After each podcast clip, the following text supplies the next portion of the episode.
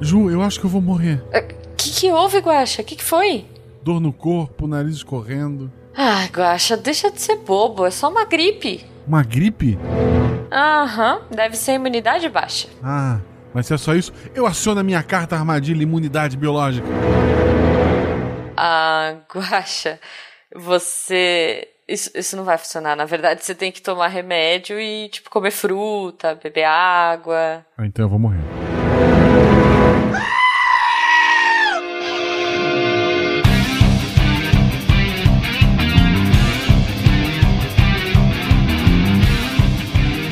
Ouvintes, aqui é o Tarek Fernandes de Goiânia e eu já fui vítima da hipersensibilidade do tipo 1. Ó. Oh. Olha só. Começou bem, começou bem. Aqui é Cris Vasconcelos, direto de Pernambuco e nunca é lupus. Não pro Gabriel, né? Aqui é Thais Bote de São Paulo e odiadores odiarão, mas o sistema imune não é um sistema de defesa. ah, não, você queimou minha. Tá, não vou falar. Vai lá. Uh, de Londrina, Paraná, só por algumas semanas, daqui a pouco vai ser do Mato Grosso. André Bach e imunidade diplomática é quando as células imune são educadas com as bactérias e vírus. Se chama intestino. ok, que essa. Chama intestino. Chama intestino. Aqui é Flávia, de Presidente Médici, Rondônia. E a primeira vez que eu li a palavra é, anticorpo em inglês, eu imaginei assim, uma partículazinha tava de maiô e a outra tava de biquíni anti-body. Desculpa, gente, mas minha mente Flávia. funciona assim. Caraca! É, foi, foi, foi assim que aconteceu. Ele combate todos os maiôs. Ele é o mendigo dos mares. Viu Isso só? é imuno. Acabou é. é, isso é imuno. Diga as passas, Catarina, que é Marcelo Guaxinim e o Tarek é imune às minhas piadas. De fato. já fui sensibilizado, já, já, já projetei resposta de boa. Já. Você está ouvindo o Psycast, porque a ciência tem que ser divertida.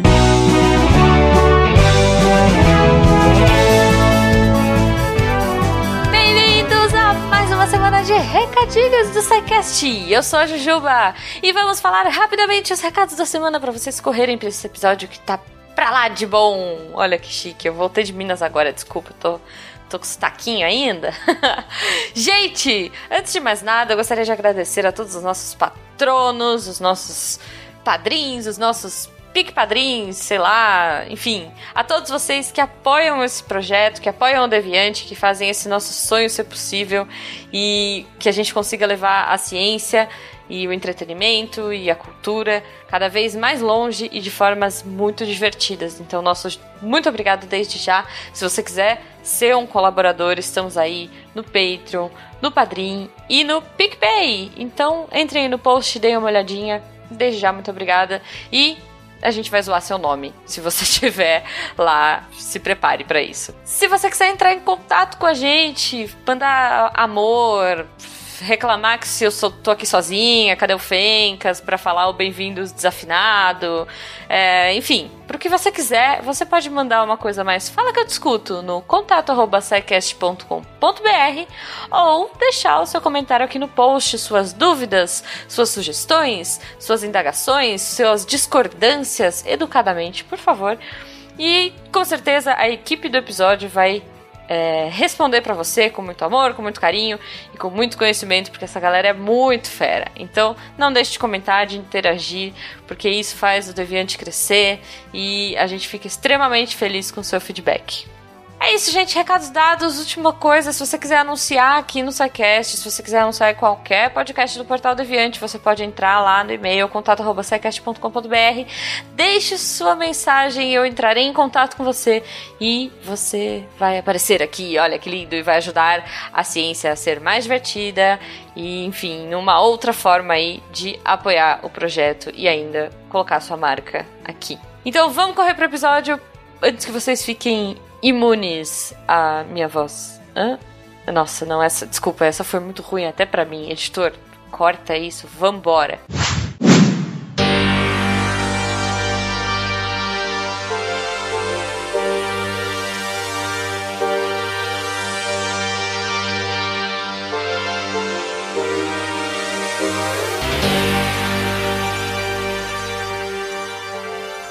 Depois eu leio isso aqui, eu tô na cama, fica ruim aqui. Desculpa, gente, que tá travando um pouco, às vezes demora. Tá gravando na cama, é isso mesmo? Hoje eu tô. Nu. Estou gravando na cama. Não, nu não. Ainda. Nunca- Ainda. Ainda. Ok. Começar a falar os sintomas aqui, o povo começa a tirar a roupa, olhar, né? É, né? É. Se, se consultar. Olá, ouvintes, de novo. Sim, estou de novo como host aqui nesse tema lindo que é unanimidade aqui. Ah, Nesse grupo, eu acho que todo mundo aqui ama muito imunologia, todo mundo aqui é da área, todo mundo aqui é amigo e temos o Guaxa também. Opa. Mas, como a Thaís já comentou na frase dela de abertura, eu tinha uma professora na faculdade de imunologia que sempre, no início da matéria, sempre falava: Ah, porque sistema imunológico não é de defesa, sistema imunológico não é defesa, é regulação de homeostase, restabelecimento de homeostase e blá blá blá. Mas ok, discordo, discordo um pouco. Mas já. se se colocar como meio campo, aquele meio campo que recua, pode ser? Mas já que foi a frase da Thaís, Thaís, o que, que é o sistema imunológico, afinal? Poxa, coisa mais linda que a gente tem. Bom, o sistema imunológico ele é um sistema que, ok, concordo em partes com o que ele ajuda a nos defender do que ele acha que ele é que é patológico pra gente. Então ele é um sistema de células e moléculas produzidas por essas células que ajudam mantendo a nossa homeostase de uma maneira protegendo a gente do que ele acha que é infeccioso, do que ele acha que é patogênico pra gente. Pode ser a gente? Pode. Mas pode ser uma bactéria, pode ser um vírus, pode ser um verme Pode ser uma comida na Comic Con Experience. que veio com o que quê, meu não, né? filho? Era camarão só. Então, complicado. Então, ele é todo esse sistema que regula boa parte das nossas respostas ao ambiente, basicamente, assim falando. Ok. Só, só fazer um pequeno disclaimer, eu não sou o Fencas, mas vamos lá. É, minha voz ainda tá falhando um pouquinho, ainda estou sarando de uma pneumonia, então peço perdão adiantado aos ouvintes se minha voz ficar oscilando ao longo da gravação. O sistema imunológico não fez nada também, não tá trabalhando direito aí, ó. Pois é. Culpe seu sistema imune, que não tá te tá reconhecendo, mas não tá defendendo. O sistema imune esse, que como eu defendi no início, é, na minha visão, obviamente, é, é, acho que a gente pode sim colocar como um sistema de defesa, e discorde de mim, Thaís, porque a própria a regulação da homeostase, de qualquer forma, é um sistema de defesa, né? Aí, independente contra quem, seja nós mesmos, seja um vírus, um, enfim, seja o que for. Mas no fim é uma defesa. Sim. Então por isso que eu acho que didaticamente falando, é um, é um recurso muito bom a gente classificar ele como um sistema de defesa. No mínimo, uma defesa contra a desregulação da homeostase. É. Exatamente. Só que daí a gente pode falar que ele achar que em alguns momentos a homeostase não é homeostase pode não ser bom pra gente, entendeu? No fim, Sim. ele, re- eu falo que ele é um sistema de reconhecimento porque ele reconhece tudo, o que é bom, o que é ruim, tudo. E aí ele que determina que, que- com, contra o que ele tem que lutar. Dependendo da situação, isso pode ser bom, isso pode ser ruim. Ô, gente, eu só queria colocar uma coisa aqui pra quem tá chegando agora no SciCast e tudo mais, né? Que a homeostase aí é a capacidade do organismo se manter em equilíbrio e, e- e trabalhar tudo direitinho, né? E, e para fazer a defesa do, do organismo em si, tem o sistema imune que faz essa, e tem outras, outras formas né, que trabalham junto aí para fazer também essa, essa proteção do, do organismo, que não é só especificamente a, a parte imunológica, né? Tem barreiras O sistema físicas, nervoso também, é. sistema nervoso, tem, tem vários né, métodos aí de proteger os ossos, inclusive protegem a gente. Então, assim, várias situações aí de proteção, são vários sistemas envolvidos e trabalhando para manter esse equilíbrio, para manter essa homeostase. Sim, exatamente. Obrigado, Flávio, pelo disclaimer. O host que deveria tornar isso mais didático esqueceu de falar. É que você se Definir. empolgou, Otário, que você se empolgou. A gente já né? começou com assunto Definir polêmico. homeostase. É. Mas de fato, ficou ótima a definição da Flávia de homeostase, que é bem isso, é, é o corpo funcionar como ele deveria. Então, por isso que qualquer, qualquer coisa que, que interfira nisso, o sistema imunológico, e seja essa parte física, como a Flávia falou, das barreiras físicas, seja a parte celular, enfim, química, que a gente vai citar mais pra frente, ele vai pegar isso tudo e tentar retomar o padrão de comportamento normal para que a gente não tenha doenças, que é justamente para isso que ele existe. Mas isso tudo que a gente falou não começou assim. É, a gente tem um conhecimento extremamente consolidado hoje. Assim, de- consolidado não é bem a palavra, é vasto. de- em relação à imunologia, né? É extremamente vasto, talvez não muito consolidado em muitas áreas. Mas tudo começou muito lá atrás e como um bom SciCast a gente começa em Atenas. Por exemplo, botou no cast aí que faz, ah, onde quando isso começou? Isso começou em 430, antes da Era Comum. Nossa historiadora da ciência, Cris. Não. Exatamente. Então, realmente, isso começou, assim, os primeiros relatos que se tem aí em foi em Atenas, em 430 antes da Era Comum, onde foi percebido que, tipo, a gente não consegue dizer qual era a doença, mas foi perceberam que pessoas que contraíam essa doença e chegavam à cura, elas podiam cuidar das outras pessoas, porque elas não ficariam doentes novamente. Então, não se sabia o porquê, não se sabia como, mas era isso se tinha percebido nessa época. E ficou neste limbo sem ter uma teoria científica por trás até lá o século XIX e século XX. E após isso aí, o próximo relato que a gente tem já é do chinês, treinando aqui meu chinês, o Wang Quan. Ou me corrijam aí, quem sabe, quem souber falar o nome dele corretamente. Em 1549, porque quando a gente tem um conhecimento comum, a gente tem que colocar ele à prova, né? E ele estudava a varíola, estudava as erupções da varíola, né? Vendo ah, o tamanho, essas coisas, e ele, sei lá por que, decidiu inocular as. E, decidiu Essa- inocular a varíola nas pessoas saudáveis para fazer um teste. Pegou a varíola mais fraca que ele achou. Por que não? É. Essa doideira é contagiosa, só pra dar um spoiler. Veja que o pensamento científico já tinha chegado, mas a ética ainda não, né? É, não, mas como A ética tem que ser controlada, frente- inclusive. Daqui pra Até frente hoje. vai faltar muito comitê de ética, vocês vão ver.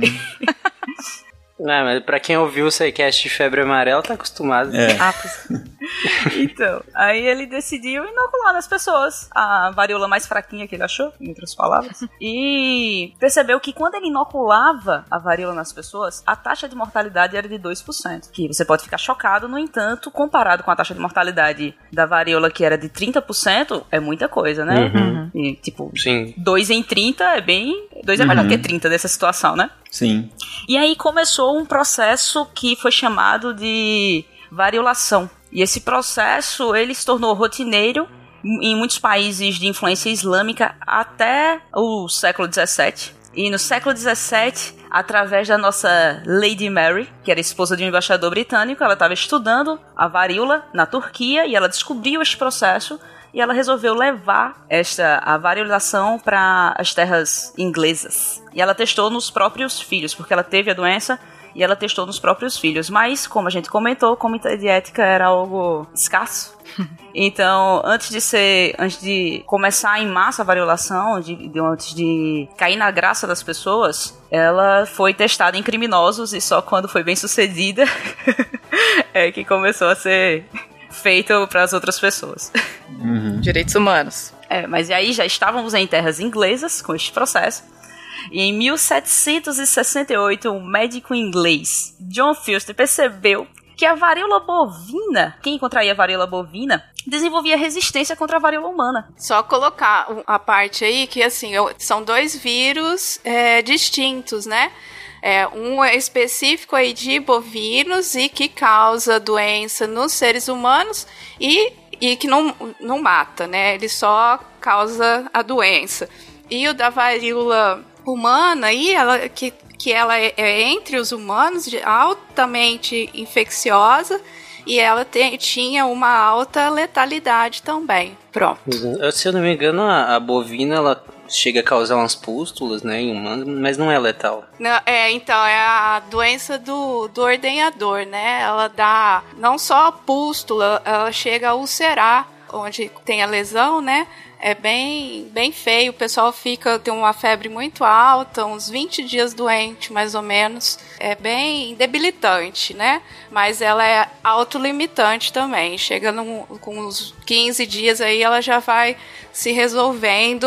Evolui pra cura, né? É, aham. É, exato, e foi bem nessa época que, a- que as pessoas e os pesquisadores perceberam isso, que quem, os humanos que desenvolviam a varíola bovina, eles tinham uma resistência contra a varíola humana. E foi partindo desses resultados que, citando os mais problemas de comitê de ética aqui, Edward Jenner, um carinha assim, nada, nada gênio, que fazia cirurgia aos 14 anos de idade, ele.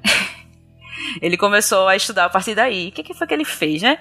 Isso era um conhecimento popular e ele foi colocar isso em teste. Ele resolveu inocular varíola no filho do jardineiro dele, de 8 anos de idade. ele raspou lá as- o pus e inoculou nos dois braços da criança, que teve febre, desconforto, mas não desenvolveu nenhuma doença. Depois ele tentou inocular a varíola humana na criança e ela foi resistente. Dias depois ele tentou novamente e a Ela, ela criança. foi, ela foi resistente, ela gritava: Não, tio, não, tio. Acho que também, mas. O que que eu fiz pra merecer isso? Imagina a cabeça da criança. É o progresso, menino. Progresso, progresso batendo na porta. É. Eu tava lendo essas coisas e só pensando a falta do comitê de ética. É. que falta o comitê de ética fazia, mas enfim. Ele injetou, ele inoculou na criança, a criança não desenvolveu a varíola humana, foi resistente, e não tinha desenvolvido também doença. E a segunda vez que ele testou, ele continuou sendo resistente. Então, a priori, primeira vacina, isso aí seria, né? É. Só que aí ele correu para apresentar os resultados. A gente não tinha comitê de ética, no entanto, as- o pessoal já tinha noção de replicata, né? E disseram: não, é, com um resultado não rola, tu vai ter que fazer, vai ter que mostrar mais resultados. E ele voltou e fez o quê? Vamos testar em outras crianças, né? Claro. Catos, moleque. É, cata no moleque, Imagina as crianças correndo tudo, cara. Ele testou em várias crianças, incluindo o próprio filho. É só depois, E- né? É, exato. Acho que ele teve vários resultados aí antes de incluir, colocar no filho dele, mas em 1798 ele publicou seus resultados e ele cunhou a palavra vacinação. Por quê? A palavra vacinação vem de vaca, que vem do latim vaca, que significa vaca mesmo. Vem do latim, vaca, que significa vaca. Que é vaca mesmo. É, isso aí. Esse plot Faltou, twist faltou foi... o Rigoli fazer o, o Cortella falando vaca do latim vaca. Tá, esse cara foi preso? Ah, Não. Não que eu saiba.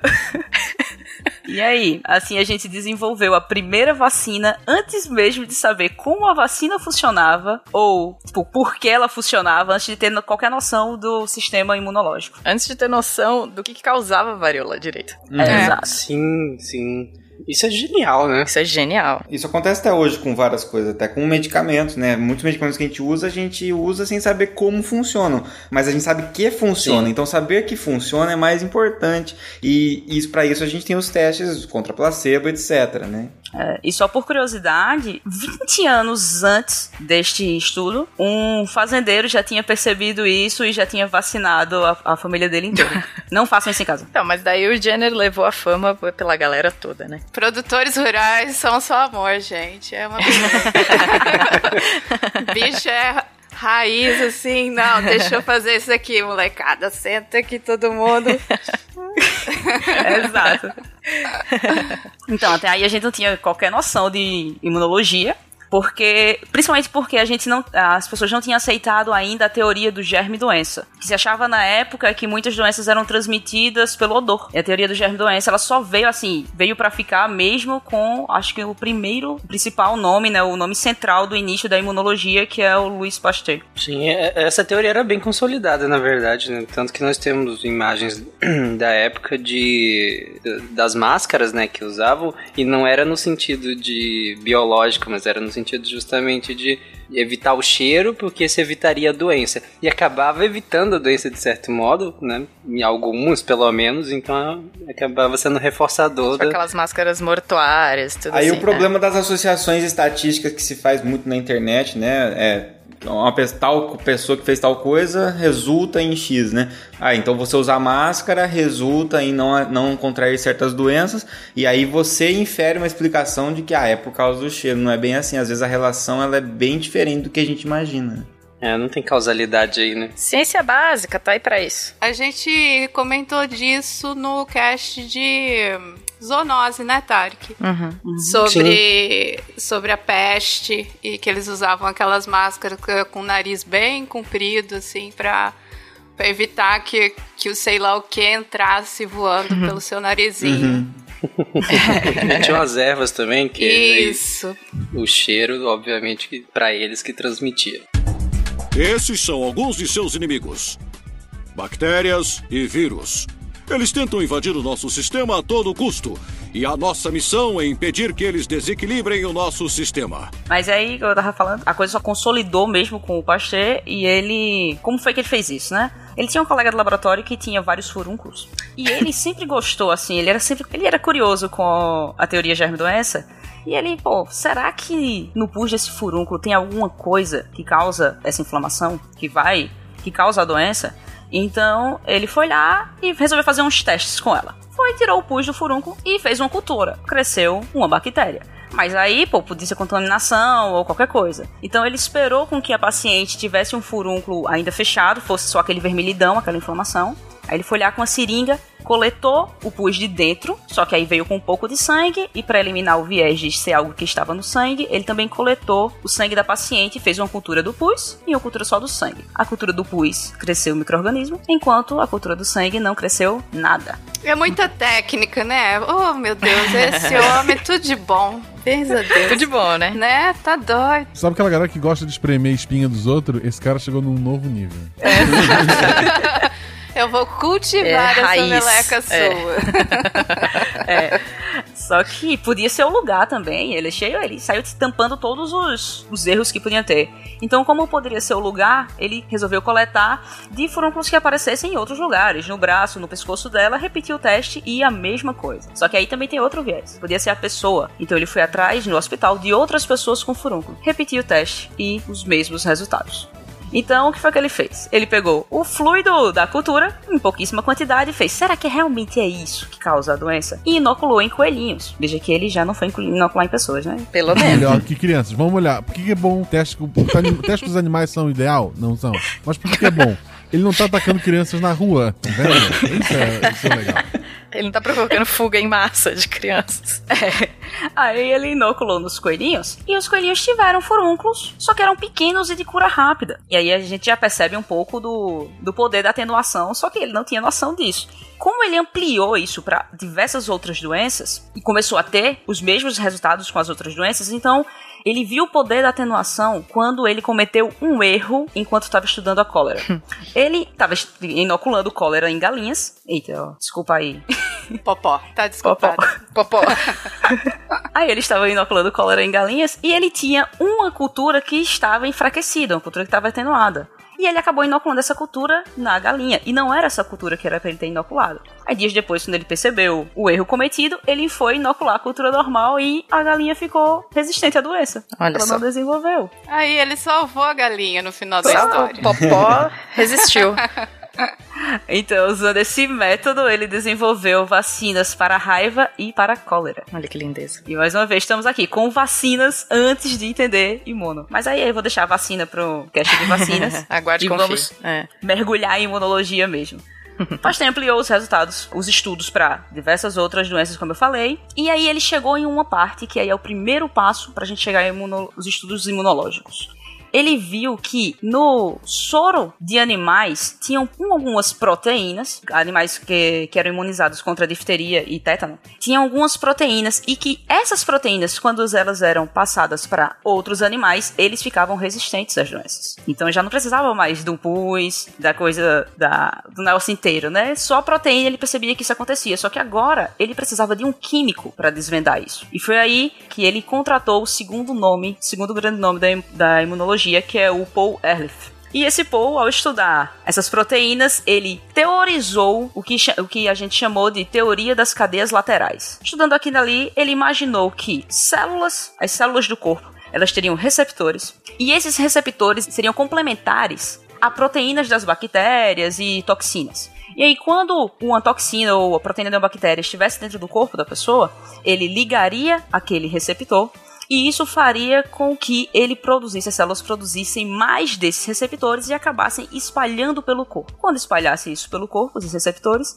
eles se ligariam às toxinas, às bactérias, antes delas se ligar às células, impedindo a doença. Olha que coisa E isso maravilhosa. ficaria, é, foi a teoria dele. Isso ficaria no corpo e assim quando o paciente entrasse novamente em contato, ele não ficaria doente. Foi que ano isso, mais ou menos? Isso é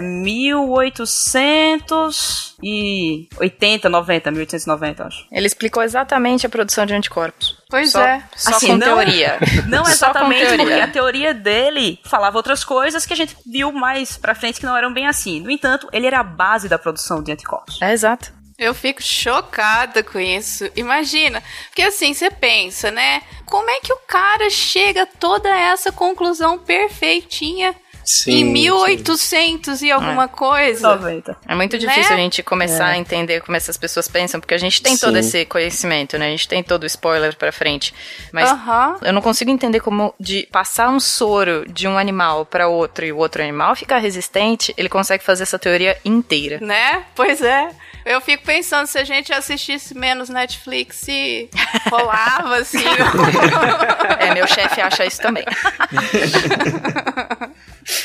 Eu só queria mandar um chupa pessoal de exatas que, ai meu Deus, explodi minha cabeça com um cast de exatas. Olha aí.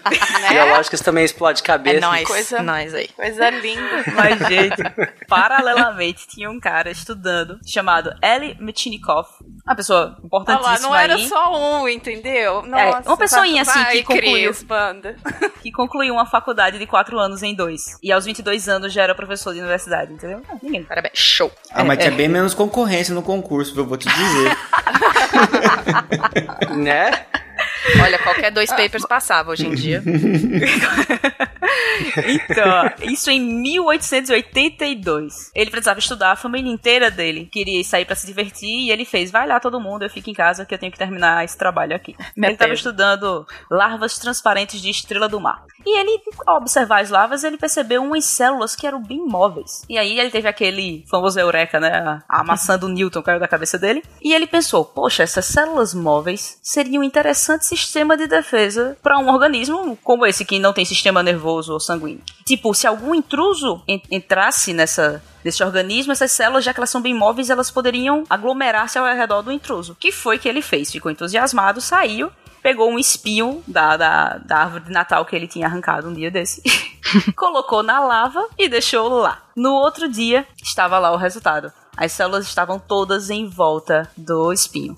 Uhum. Então ele supôs que essas es- ele supôs que essas células seriam o primeiro sistema de defesa do corpo. Ele quis ampliar isso para animais com sistema sanguíneo e então, observando sangue, ele percebeu que os leucócitos eram traídos por certas bactérias. Se você colocar no YouTube, tem o videozinho de como o leucócito corre atrás da Ah, Ai, tão lindo um neutrófilo correndo atrás da bactéria linda. Sim, só não é mais legal que os macrófagos. Ah, É, Nossa, é legal. Eu torço. Eu torço pelo macrófago às vezes. E eu ainda prefiro Netflix, queria deixar. Mas cada um, cada um. Então ele fez, cara, e isso é o sistema do corpo, isso pega a bactéria e a- isso impede a doença. Então, esse é o sistema de defesa. Discutiu isso com o seu professor, e aí eles fundaram o termo fagosto Uhum. para a célula que cercava e matava o patógeno. Mas, como eu falei, o Pasteur, ele é o centro dessa coisa, e ele fez o quê? Ele contratou esse cara. Então tava todo mundo ali juntinho no laboratório dele. E as pessoas não tinham gostado muito da ideia da teoria do Metinokoff, porque elas achavam a teoria do Ehrlich muito melhor. E aí começou o que a gente conhece como a guerra da imunidade. Mas e aí, quem tava certo? Ai, gente, não, Que não foi dá. bem mais pacífica que a Guerra das Correntes, no caso. né? Provando que o pessoal dos biológicos, tá vendo? Bem mais diplomático. Imunidade diplomática, isso aí. Mas ninguém estava errado, né? Esse que é o lance. Nenhum dos dois está errado. É que eles só estavam se baseando muito fortemente em um dos braços da imunidade. É, exato. Exatamente. E assim eles receberam o Nobel em 1908 e foram os pais dos braços da imunologia. O Metchnikoff ficou conhecido como o pai da imunidade inata, enquanto o Ehrlich, o pai da imunidade adaptativa, que é o que a gente vai discutir aqui. Exatamente. Quem é melhor do que ser o braço das crianças, né?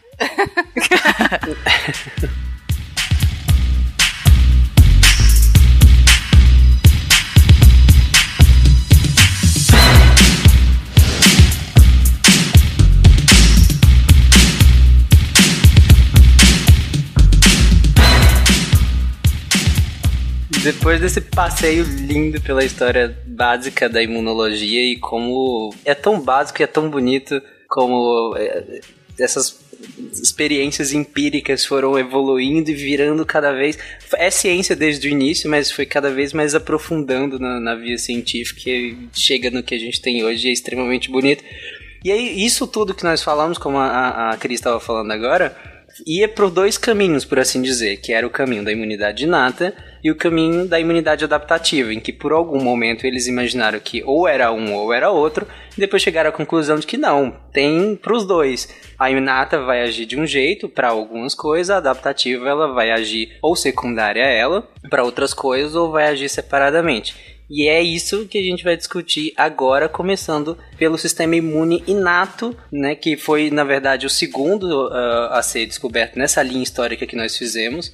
E seria, Thaís? O sistema imune inato é que a gente é muito didático com isso. Quando a gente vai estudar imuno, que nem eu fui logo depois da faculdade, a gente não tem muito essa, essa distinção. O que a gente tem são fases da, da resposta imune, ela começa teoricamente por uma parte que é inata, e ela, a gente dá o nome de inata porque vai parecer estranho agora, mas a gente fala disso depois. Que a especificidade dela é baixa. Então, por exemplo, aquele macrófago que você falou antes. O macrófago é uma das células mais versáteis que a gente tem.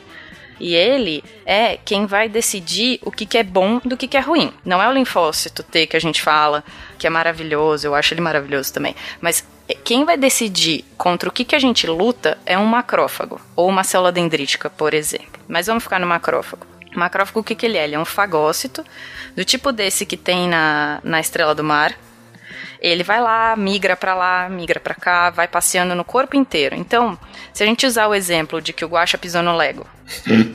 Lá vai. Tá? Lá vai. O Guaxa pisou. Ok. Guaxa no Explica. Lego. Gente, Lego é tão caro, parem de quebrar o Lego. Não, mas aquilo não quebra. O, o que te faz pensar que o Lego vai quebrar? Pera lá. Então, a o Lego tem que quebrar nessa situação, porque daí tem que cortar o pé do Guaxa. Desculpa, Ah, Guaxa. meu Deus. Não, mas ele corta sem quebrar. É pontudo aquilo É, lá. também. É o fetiche verdade. de vocês vai aumentando, né? Pelo amor de Deus, mas ok. Meu sangue pelo, pelo SciCast, vamos lá. Pensei que o Guaxa ia dizer, volta pras crianças, volta pras crianças. A galera da Imuno que me ouvir falando isso vai achar que é o, é o exemplo mais clichê, mas ele é o mais legal de trabalhar. Por exemplo, você pisou no, no, no Lego, Guaxa, rasgou um pedacinho do pé. O que, vai acontecer? Eu vou Doer? chorar. Vai chorar.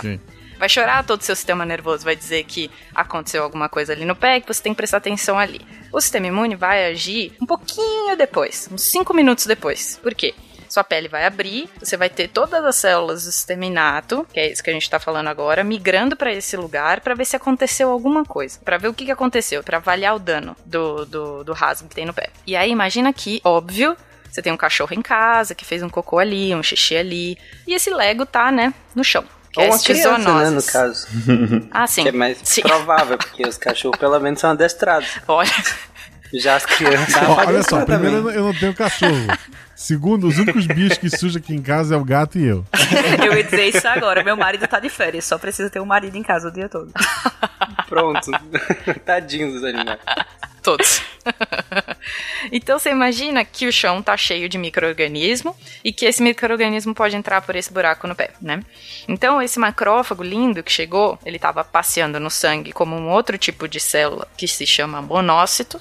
A hora que ele sai, ele ganha outro nome, ele vira macrófago, porque daí ele foi chamado para esse lugar de ferida, né?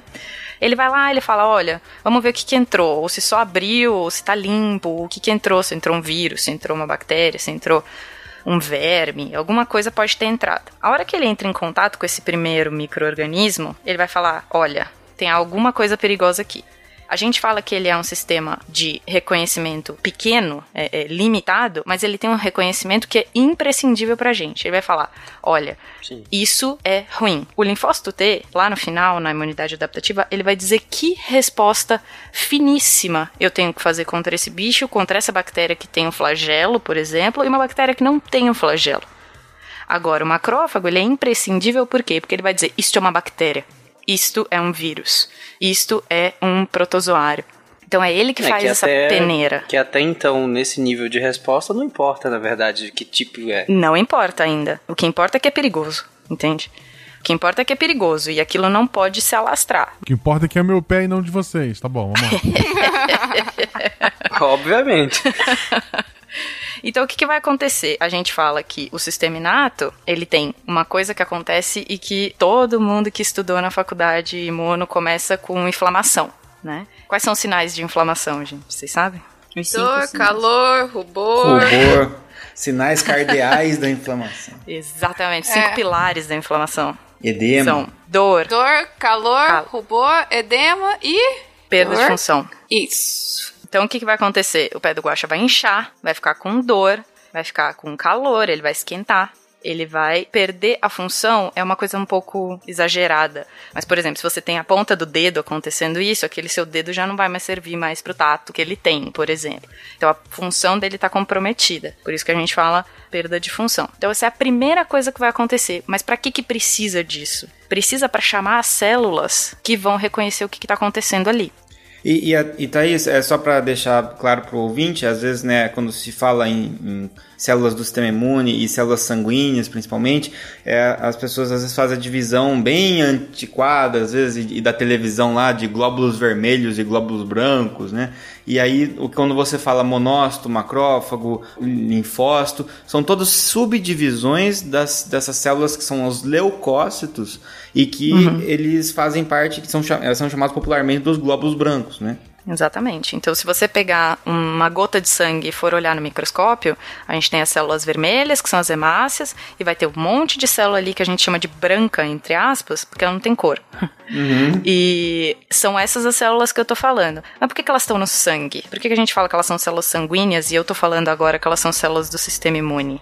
Porque o sistema imune tem que estar de olho na gente o tempo todo. Se o guaxa pisou no lego ou cortou o dedo com uma faca, eles têm que estar muito rapidamente chegando nos locais de, de perigo. Então, por isso que essas células vivem circulando pela gente o tempo todo, tá? Exatamente. E alguns já estão de prontidão nos tecidos pra n- não ter que esperar ainda, a célula ter que sair Exatamente. de um vaso sanguíneo e tal. Exatamente. Já tem célula que tá morando no seu pé pra dizer o que, que deu de errado. E essas respostas que é da inflamação, né, que a Thaís citou, muitas delas servem para facilitar o acesso dessas células ao local, né? Isso. Porque Isso, elas fazem aí, né, a dilatação dos capilares para passar essas células mais fácil, de, fa- de forma mais fácil, né, de, de trazer, aumentar ali a temperatura e tudo mais, é bem, é, é tudo, tudo funciona em conjunto, né? Isso, Não, não é assim, é, estanque, né? Fez isso, é, é- é um mutirão de defesa andando 100% do tempo ali juntinho para poder ajudar a gente a sobreviver. Ah, Exatamente. Thaís, é, pegando esse gancho da Flávia, você podia explicar, dado desses cinco sinais, ah, o componente funcional de cada um. Assim como a Flávia começou a explicar, por que que cada um acontece, né? Cada um vai ter a sua função. Então, o que acontece mais ou menos, falando assim por cima, por exemplo, é, vocês já tentaram fazer, passar a unha no, no antebraço, assim? Arranhar vocês mesmos? É uma espinha na cara, é, né? Uma espinha na cara. Ma- Mas é que Isso. esse, esse, esse de arranhar, por exemplo, quando a gente vai tomar banho e fica tudo muito quentinho dentro do, do banheiro e a gente se coça e daí sai com um arranhão no braço, por exemplo, alguma Tu é coisa assim. muito branquinha, querida. Tô só branquelaça. sou branquelaça. Isso acontece comigo o tempo inteiro. Sim, sim, sim. Mas enfim, isso pode acontecer. Mas, sei lá, o que eu tô tentando falar é uma inflamação que não tem nada a ver com algum patógeno, entendeu? A inflamação ela acontece o tempo todo na gente, ela é muito importante para vários processos nossos, mas por exemplo, essa dor, calor, rubor, tumor, a perda de função, pode tudo acontecer sem entrar nenhuma bactéria. Na gente, entendeu? É, o que vai, mais uma vez, deixa bem, é bem importante falar isso, porque se, o, se há uma inflamação na qual não existe agente né, patógeno envolvido, uma bactéria, por exemplo, então você vai usar muitas vezes um medicamento anti-inflamatório, mas você não vai usar um antibiótico. Né? Então isso vai, isso vai direcionar a terapia depois também, né? Exatamente. Mas isso acontece independente. Estou falando, a gente dá o exemplo bem, bem comum da área da imuno, que é o prego no pé, o lego no pé do guacha, mas isso acontece o tempo todo sem precisar de nenhum patógeno, é o que a gente chama de inflamação estéreo. Ela é esterilizada, teoricamente falando. E o que acontece? Na pele, justo que eu falei dessa, dessa condição minha de branqueleza extrema, ela a pele ela é lotada de uma célula que é do tipo mastócito. Não sei se vocês já fizeram aqueles testes de alergia que chama prick test, Uhum. né? Que como é que funciona isso? Você pega o antebraço da pessoa, você pega uma agulhazinha e coloca uma gota de alguma coisa para você ver se a pessoa é alérgica, por exemplo, a ácaro, a látex, a, sei lá, pólen, coisas assim. E você faz um furinho na pele. Dali um tempo, vai fazer um círculo em volta desse furinho. Dependendo do tamanho desse círculo, o, a pessoa que está fazendo o exame diz para você se você é alérgico ou não àquilo. Por quê? A pele, ela é um dos órgãos mais imunoresponsivos que a gente tem. Por causa desses mastócitos. Mastócitos são células lindas e maravilhosas, cheias de grânulos que Pra você, né, querido? pra você. Porque você tá com o nariz entupido por causa delas, né? Fale por você. Você tá com o nariz entupido por causa delas que eu sei. Porque pra mim não foi legal, mas ok. O que que acontece? Elas são bombas relógio, praticamente. Elas estão cheias de coisas, de substâncias dentro delas, estão prontas para sair, que vão causar vasodilatação. Por exemplo, histamina. Por exemplo, IL-8, que é uma das interleucinas mil que a gente vai falar. São várias substâncias que ela consegue secretar, que essa célula consegue secretar, para avisar que tem alguma coisa ruim. Tudo no sistema imune começa com, esse, com essa bandeira vermelha, sabe? Falando assim: olha, deu merda aqui, deu ruim. Tem que vir alguém que é especializado na história, entendeu? Então, chamar a maior quantidade de células via sangue é o jeito mais é, efetivo que o sistema conseguiu de fazer esse tipo de defesa. Então, a dor vem de uma das substâncias que esse mastócito libera, que é, pode ser prostaglandina. Prostaglandina é um link muito bonito entre o sistema imune e o sistema nervoso. Que a prostaglandina age diretamente nos neurônios, ela é uma coisa que é secretada por uma célula que didaticamente a gente põe no sistema imune, mas ela age no sistema nervoso, ela age diretamente no neurônio, causando dor causando sensação de dor. Então, você vê que tem alguma coisa errada com aquele lugar e você usa vários sistemas ao mesmo tempo para poder perceber que está acontecendo aquilo. que mais? Temos tumor. Vasodilatação também faz com que a água que está dentro, que está circulando no sangue, saia do vaso. Então você abre o vaso e a água que está dentro passa porque a peneira feita pelas células que formam o vaso sanguíneo aumenta o furo. Então a água sai, a célula sai também. E aí esse local da ferida vai inchar, porque tem água e a água vai ocupar um espaço maior naquele tecido. Tá? A perda de função foi aquilo que eu falei, que você pode em algum momento não perceber que aquele local, por exemplo, a canela não é um local muito sensível nesse de função, ela não tem uma função assim muito proeminente, mas a ponta do dedo realmente tem uma função muito maior. Então você perde o tato na ponta do dedo, você perdeu a função daquele dedo. Esses são alguns de seus inimigos: bactérias e vírus. Eles tentam invadir o nosso sistema a todo custo, e a nossa missão é impedir que eles desequilibrem o nosso sistema. E para coordenar essa inflamação inteira, e usando aquele exemplo básico que acho que todo mundo vê na escola, e que desculpem os imunologistas, desculpem, eu acho super didático e super legal que são aqueles videozinhos que mostram o sistema imunológico como se fosse numa guerra, né? É, o exército. Ah, é, é muito fofo. bonitinho. É muito bonito, É eu adorava aquilo. Me- Foi o que me fez fascinar pela imunologia desde que eu tava lá no ensino fundamental, assim. Então, eu acho extremamente didático e muito legal isso. É, e lá, como nós vemos, é é uma batalha e tal, o sistema imunológico funcionando como um sistema realmente de defesa, e vários para gerenciar isso tudo e para coordenar isso tudo. E aí eu não tô falando uma coordenação central, mas para ir puxando células, puxando mecanismos, a gente tem vários indivíduos, por assim dizer, hum. para coordenar toda essa inflamação, né, Thaís? Sim, são várias as células que a gente tem que no fim das contas coordenam isso tudo. E o sistema complemento que eu particularmente põe ele em segundo plano, mas óbvio, tem muita gente que estuda o sistema complemento, ele também é muito importante pra gente. Mas enfim, eu considero ele em segundo plano porque ele é muito difícil de lembrar tudo. é, muita, é muita coisa. Não, porque as interleucinas tá tranquilo. Ah, é um até, sei lá, trinta e tantos, tá tudo bem. Agora, agora o sistema complemento só um até nove já tá mais difícil. Ah, tá. Mas a gente tem, por exemplo, o que, para continuar com essa analogia, os soldados do, do sistema imuninato, foi o macrófago, que eu falei, a célula dendrítica, ela também ela é um macrófago como se fosse mais especializado. Tipo, um estágio acima. Eu não sou muito, muito das patentes uhum. militares, mas enfim, ela é um estágio acima do macrófago, ela faz praticamente a mesma coisa que o macrófago, só que de forma profissional, por exemplo. Sim a gente tem os neutrófilos, que são a primeira linha, primeira linha de defesa, para você ter uma noção a, a célula mais abundante no nosso sangue, a célula dos glóbulos brancos dos leucócitos, é o neutrófilo. A gente tem muito, mas muito neutrófilo circulando, porque ele é o primeiro a conseguir sair.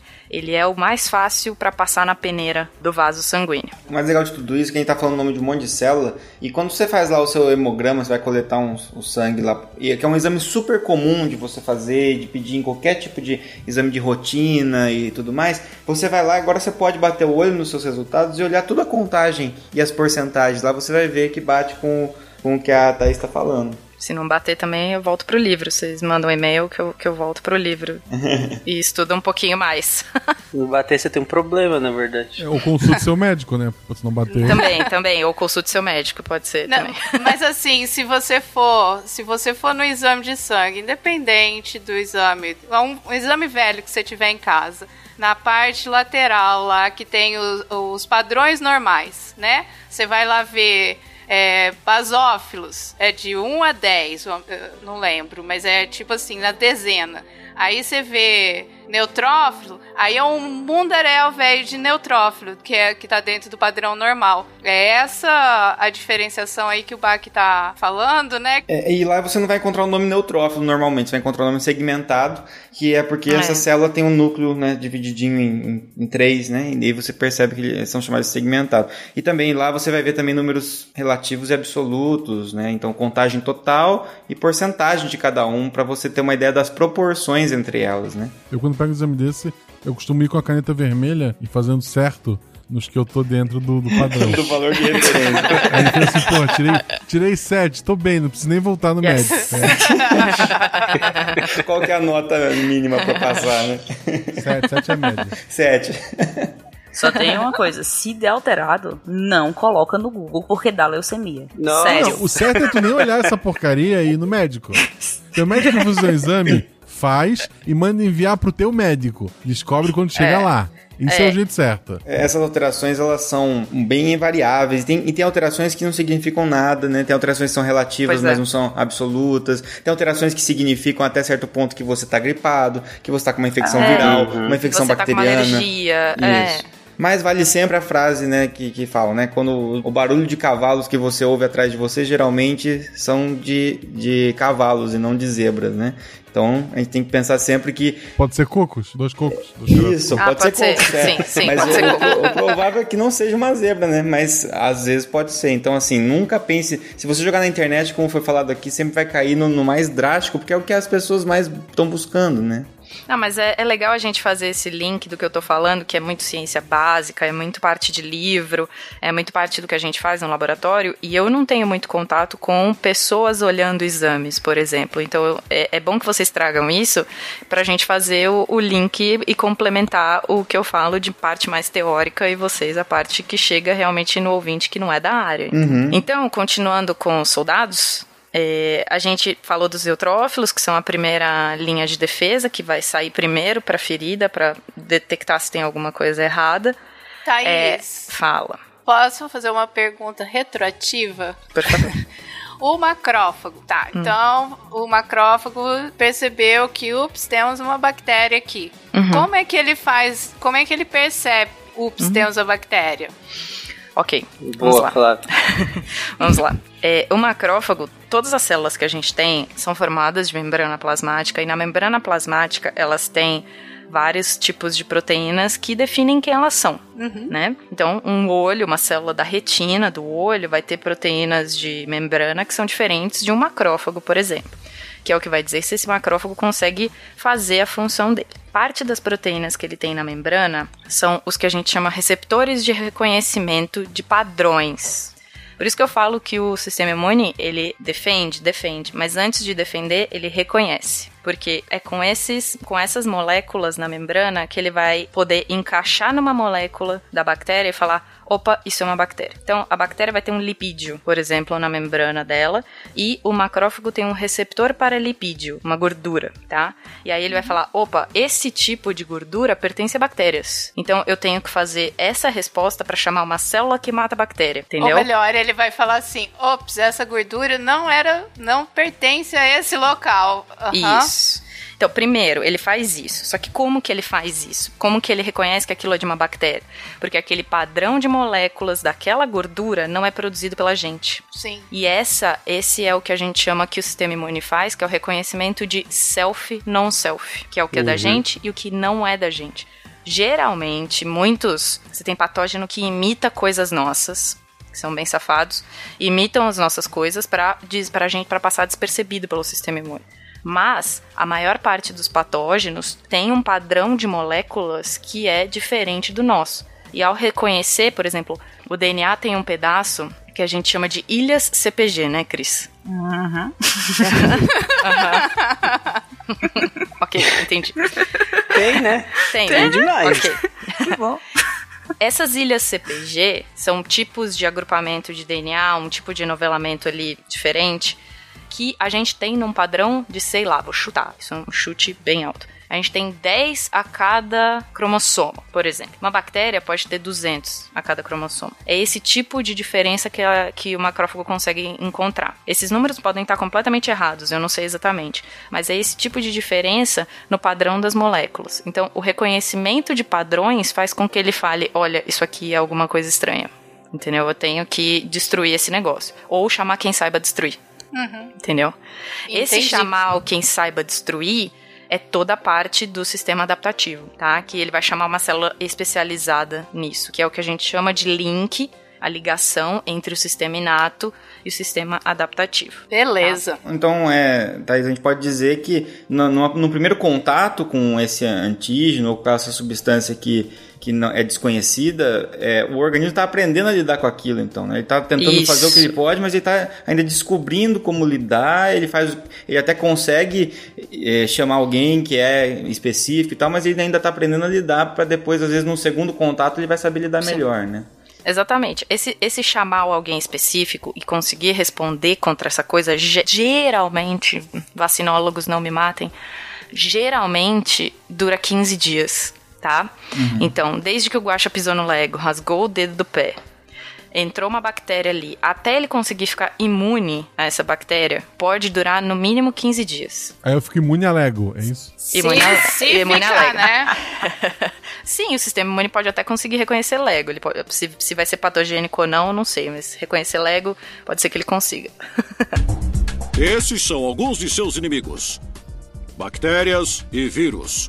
Eles tentam invadir o nosso sistema a todo custo, e a nossa missão é impedir que eles desequilibrem o nosso sistema. Então, o que que acontece? Toda essa inflamação que a gente falou vai propiciar todas essas células chegarem, que a gente, essas células que a gente falou, chegarem nesse local e avaliarem o dano que foi causado ali, tá? Quando você bate o joelho ou você chuta o pé da cama, coisas assim, também acontece isso. Só que aí é, é um pouco mais simples para o sistema imune, porque como é estéreo, como não tem entrada de patógeno, a avaliação de dano é mais, é mais fácil, entre aspas, bem entre aspas, mas é mais fácil. Porque, teoricamente, a gente não vai responder a coisas nossas. Então, se você chutar o pé da cama, vai juntar um monte de célula ali, vai fazer uma inflamação, uma dor, um, um, um inchaço, vai ficar vermelho, mas aquilo passa rapidamente, ao invés de um corte em algum pedaço da pele. Ex exceto quando é uma, uma pancada em algo que acaba quebrando alguma barreira biológica que Isso. separa certas células que são tidas como um santuário imunológico, né, digamos assim. Por exemplo, os espermatozoides que estão ali no testículo e que normalmente não tem um contato contínuo com a corrente sanguínea, né? Isso. Lembra, Flavinha, que a gente falou no, no cast de zoonose sobre tóxico ocular? Sim, sim, sim. Essa, esse é um exato exemplo do que o Bach falou, que você tem uma ruptura de um. O, o toxoplasma, ele vive em vários tipos de célula, inclusive células do olho. Ele consegue romper células do olho, e essas células do olho foram fechadas. O olho foi fechado, assim, imunologicamente falando, antes do sistema imune ser realmente maduro pra gente. Então a gente não entrou em contato com aquilo muito cedo. Então quer dizer que as, célula, as células do sistema imune que estão circulando normalmente no nosso corpo, elas não têm acesso direto Não tem. ao sistema ocular nosso. Elas né? conhecem tanto isso quanto elas conhecem uma bactéria, por exemplo, né? Exatamente. Elas reconhecem aquilo, só que elas não foram ensinadas. A gente vai chegar nesse ponto. Elas não foram ensinadas a não responder aquilo. Quando a gente vacina, quando o Jenner vacinou a, criança, James Phipps, ele ensinou o sistema imune daquela criança a responder contra a varíola. A gente não está ensinado a não responder contra o olho, por exemplo. A gente está ensinado a não responder contra o pâncreas, contra o nosso estômago, contra o nosso pulmão. A gente, tá, a, a gente aprende ativamente a não responder contra os nossos órgãos. Agora. Órgãos que se fecham antes desse processo de educação química que a gente chama, da educação do sistema imune, estão num limiar ali muito tenso. Porque se acontece alguma ruptura, aquilo é como se fosse uma bactéria pro, pro sistema imune. Ele fala, ferrou, eu nunca vi isso, eu tenho que matar. Atacar. Atacar. E acontece mesmo, lupus. É, e é toxoplasmose ocular. Exato, toxoplasmose ocular. E acontece isso no olho. Bonito. Não lamba o olho das pessoas, gente. né? Sempre bom lembrar. Bom, mas passando por isso, por essa primeira avaliação de dano, o macrófago, a célula dendrítica, eles vão começar a resposta. Se precisar de uma resposta mais específica, por exemplo, tô a bactéria e fala assim: olha, eu não consigo lidar com isso aqui sozinho, eu vou chamar o exército que sabe lidar com isso. Então, ele usa, vamos dizer, dois tipos de, de maneiras. Ele tem dois tipos de maneira de fazer isso.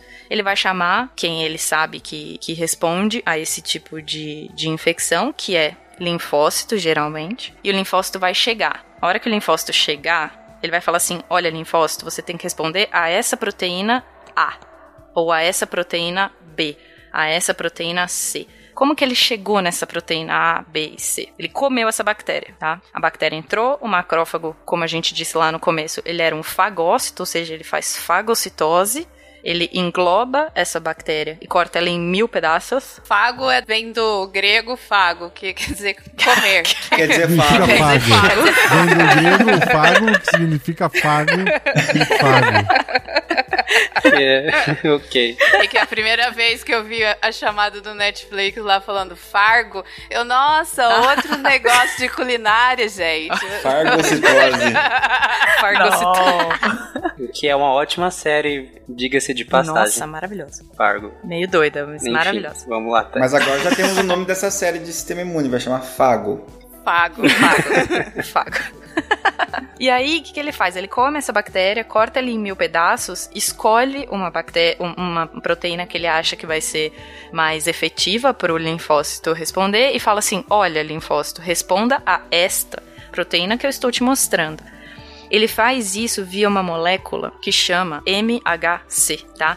E essa é a base do reconhecimento do sistema imune. Essa molécula MHC, que para seres humanos chama HLA, é a base do reconhecimento do sistema imune. O sistema imune faz isso pra, tanto para as coisas que ele vai responder e vai matar, quanto para as coisas que ele fala: olha, não é para responder, não. Isso aqui é pedaço de pulmão desse ser humano aqui, então não é para responder. É, ô, Thaís, foi importante você falar do HLA, né? Que justamente que os macrófagos apresentam e tal.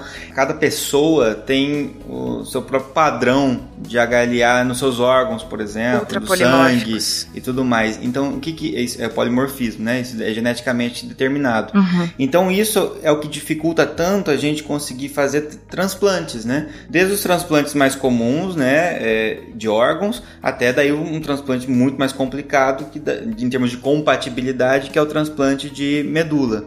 Então, quando a gente vai fazer esse transplante de uma pessoa para outra, mesmo que seja né, um órgão que já estamos acostumados a fazer transplante, transplante de rim, por exemplo, não é uma coisa simples, porque graças a esse sistema HLA diferente, o outro organismo que está recebendo esse rim, ele não acha que aquilo é, é normal, né? Então, isso vai fazer com que, em geral, a gente tenha que ter uma certa compatibilidade. Isso vai fazer com que a gente tenha que deprimir o sistema imunológico de quem está recebendo para né, aquietar né, esse, esse sistema imunológico para que ele não responda.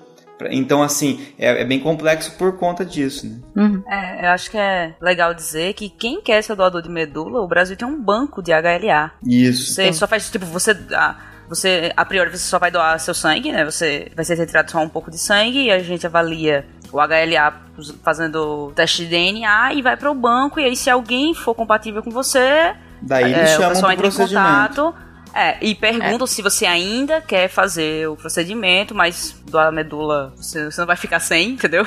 É, exatamente. É, tranquilo. É, isso é bem interessante você falar, Cris, porque a medula é a única que você vai doar e vai estar tá regenerando, né? Então é, é, um procedimento que é simples? Não, mas ele é bem mais tranquilo que doar um rim, por exemplo, doar um, né? Um outro órgão que você é, está morto é, para isso. Para quem doa, realmente é, é, bem, é bem mais fácil do que para quem recebe. É, exato. E é, e é exatamente o HLA que a gente avalia. É nesse ponto que, por exemplo, como vocês falaram de compatibilidade, é mais fácil você ter compatibilidade com o seu irmão porque você herda parte do, do seu pai e parte da sua mãe. Então é difícil você ser compatível com os pais. Você tem que ter um. É mais fácil, entre aspas, você ser compatível com seu irmão porque ele pode ter herdado as mesmas partes que você, entendeu? Podemos ah. observar isso no episódio 20 da coisa da segunda temporada de Grey's Anatomy.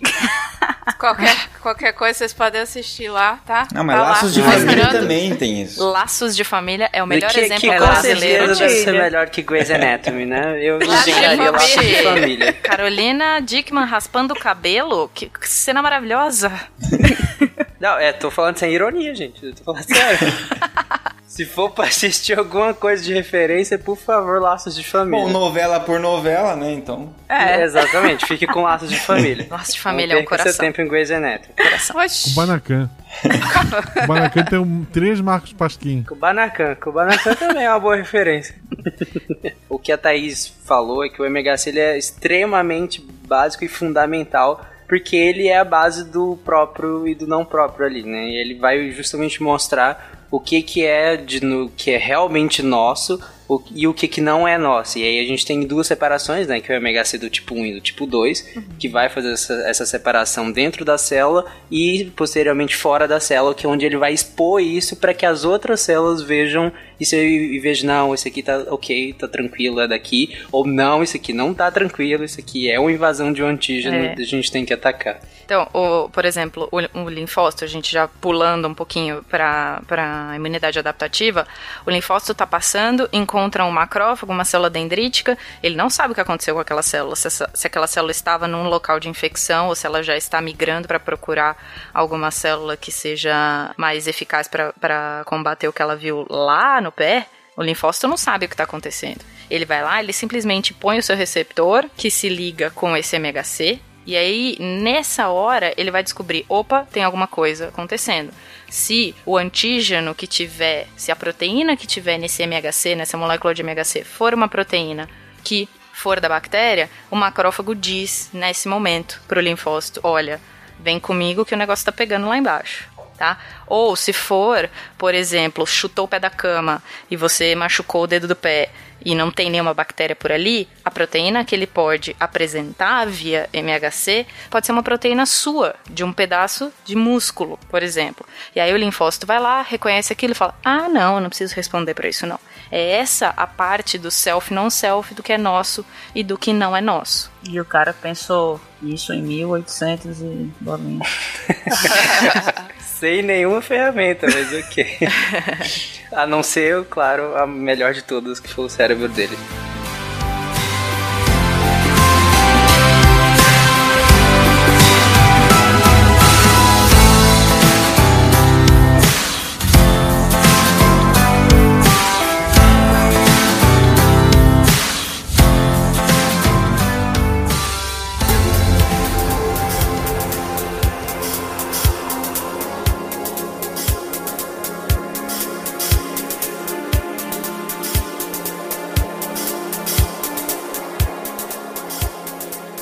Mas isso é legal que a, que a Thaís falou, porque, como ela falou, pode ser com uma infecção lá no seu pé. E esse linfócito, que ele, ele circula o tempo inteiro pelo seu corpo, e ele pode entrar em contato e saber da notícia dessa infecção no órgão linfóide distante dali, né? Que a gente vai explicar mais pra frente o que, que é um órgão linfóide ou quais são os órgãos do sistema imunológico. E ele fica sabendo disso lá no lugar distante e vai ser mobilizado para onde ele precisa ir de fato para que gerar tanto a memória imunológica quanto um ataque a, a esse antígeno. Ô, gente, então vocês devem estar se perguntando o que que Flávia está fazendo nesse programa hoje, né? Porque a Flávia fala dos bichos, então vou falar dos bichos. Adivinha só o que que o molusco faz de diferente até agora da sua, da sua, do seu sistema imunológico pro dele? Vocês sabem? Tem alguma ideia? O que, que um, um caramujo faria nesse momento que ele pisou no Lego? Ele tem pé? ele, ele pensou, caramba, um pé! Parece uma piada.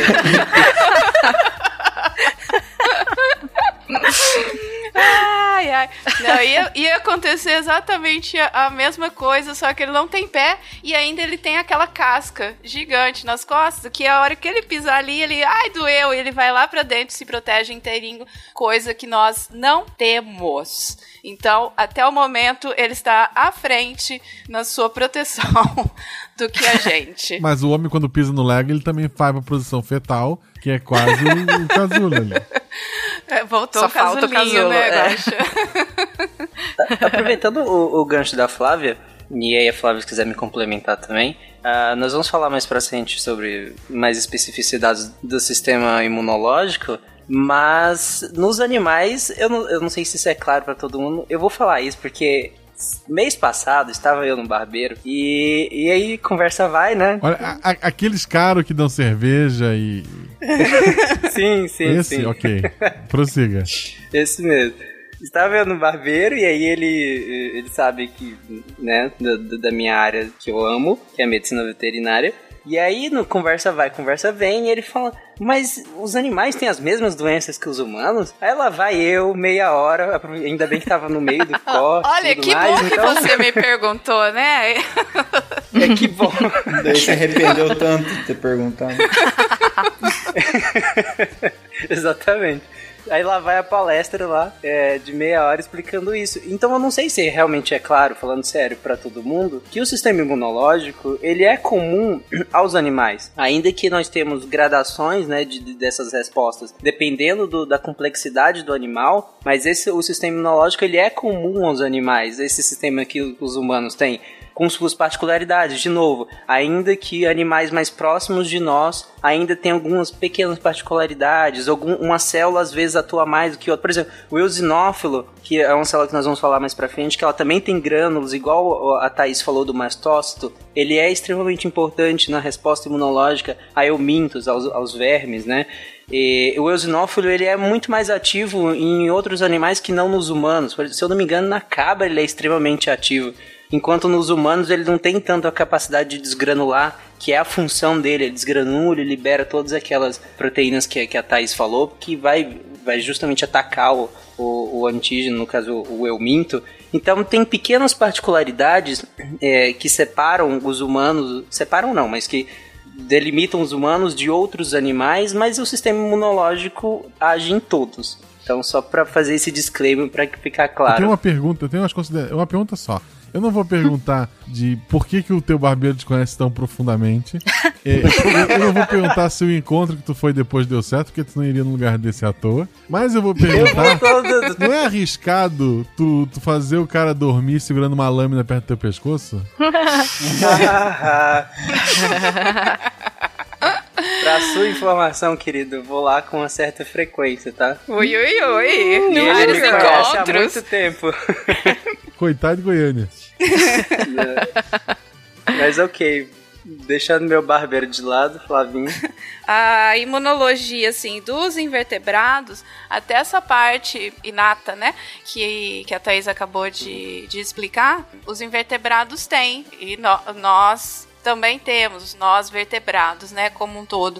Então, assim, o, esse desenvolvimento básico aí de proteção, ah, obviamente que não é tudo exatamente igual, igual você falou, a quantidade de uma célula de, um, de uma substância química de um, de um organismo para o outro faz diferença, mas o, a estrutura básica, desde os invertebrados até a gente, ela funciona direitinho dessa nesse sistema inato do, do, do, organismo. E é por isso que o nosso amigo Metchnikoff lá, né, que a gente falou lá no começo lá, ele chegou na conclusão de que a teoria dele era, era de que da, da imunidade inata. E ele brigou Exato. por ela, porque ele estudou justamente uma, uma larva. Então, uma larva Sim. de estrela do mar. Então, imagina. imagina qual, o quão sofisticado é esse sistema imunológico, né? Então, realmente é um sistema imunológico mais básico, Sim. mais inato, né? E essa é uma das belezas do sistema imunológico que você pode pensar, mas caramba, esses animais eles não têm uma complexidade, por exemplo, de sistema nervoso. Eles não são sensitivos, enfim. Mas é aí que tá, não precisa. O sistema imunológico não precisa disso. Ele não precisa dessa complexidade de sistema nervoso para agir. É bonito isso. Uma coisa que eu queria falar dos animais, falar é que você, não sei se vocês veem isso na, na VET, mas é que a, o sistema imuninato ele é presente em todos os invertebrados mais ou menos parecido, mas o sistema imune adaptativo ele aparece nos gnatostomados, que são os é, mandibulados. Todo mundo que tem mandíbula, é. Exatamente. Eu achei engraçado demais, porque assim, ah, vai, vai evolução, né? Invertebrados, não sei o quê. Aí os agnatos, papapá, agnatos. Puf, todo mundo tem. É. E foi tipo assim. Né? É, é uma coisa assim, por quê? Eu, eu não gosto de fazer essa coisa de, olha, apareceu e apareceu uma funcionalidade nova para um sistema por causa disso. Não. Os animais que foram selecionados depois disso, parte da seleção deles envolveu o aparecimento dessa funcionalidade do, do sistema imune. O sistema imune adaptativo, que a gente vai ver agora, teve a sua origem nas, nos peixes mandibulados. Então, o que acontece? A hora que o animal consegue comer coisas maiores, ele tem que se defender das coisas, dos micro-organismos que podem viver nessas coisas menores que ele está comendo, entendeu? Então ele consegue mastigar, ele consegue comer coisas que têm seus próprios micro-organismos, entendeu? Então ele tem que se, de, tem que se defender disso. Bem que o povo disse, você morre pela boca. o peixe morre pela boca. o Tarek quase morre pela boca. Olha, não só o peixe, né? Peixão, o sereio. sereio. sereio com sistema imune adaptativo. Exatamente. Como eu tinha falado uh, aquela hora, que um linfócito ele tá circulante o tempo inteiro, mas ele tem um, alguns locais em que ele fica ou ele age para identificar esses antígenos, que são alguns dos órgãos linfóides, né, Thaís? Uhum. A gente chama de órgão linfóide e tem uma subdivisão meio didática de primário e órgão linfóide normal. Os órgãos linfóides primários são os que meio que ou fabricam as células do sistema imune ou ensinam elas a funcionar. Então a gente tem como órgão linfóide primário a medula óssea, tá? Que produz todas as nossas células do sangue, todas as células que funcionam no sistema imune, e a gente tem o timo também como um órgão linfóide primário. Não é todo mundo que ouve falar do timo, teve gente até, tipo, Masterchef que come timo, mas é, ele não é um órgão muito, muito disseminado Ele não é um rim, né? Não é um fígado.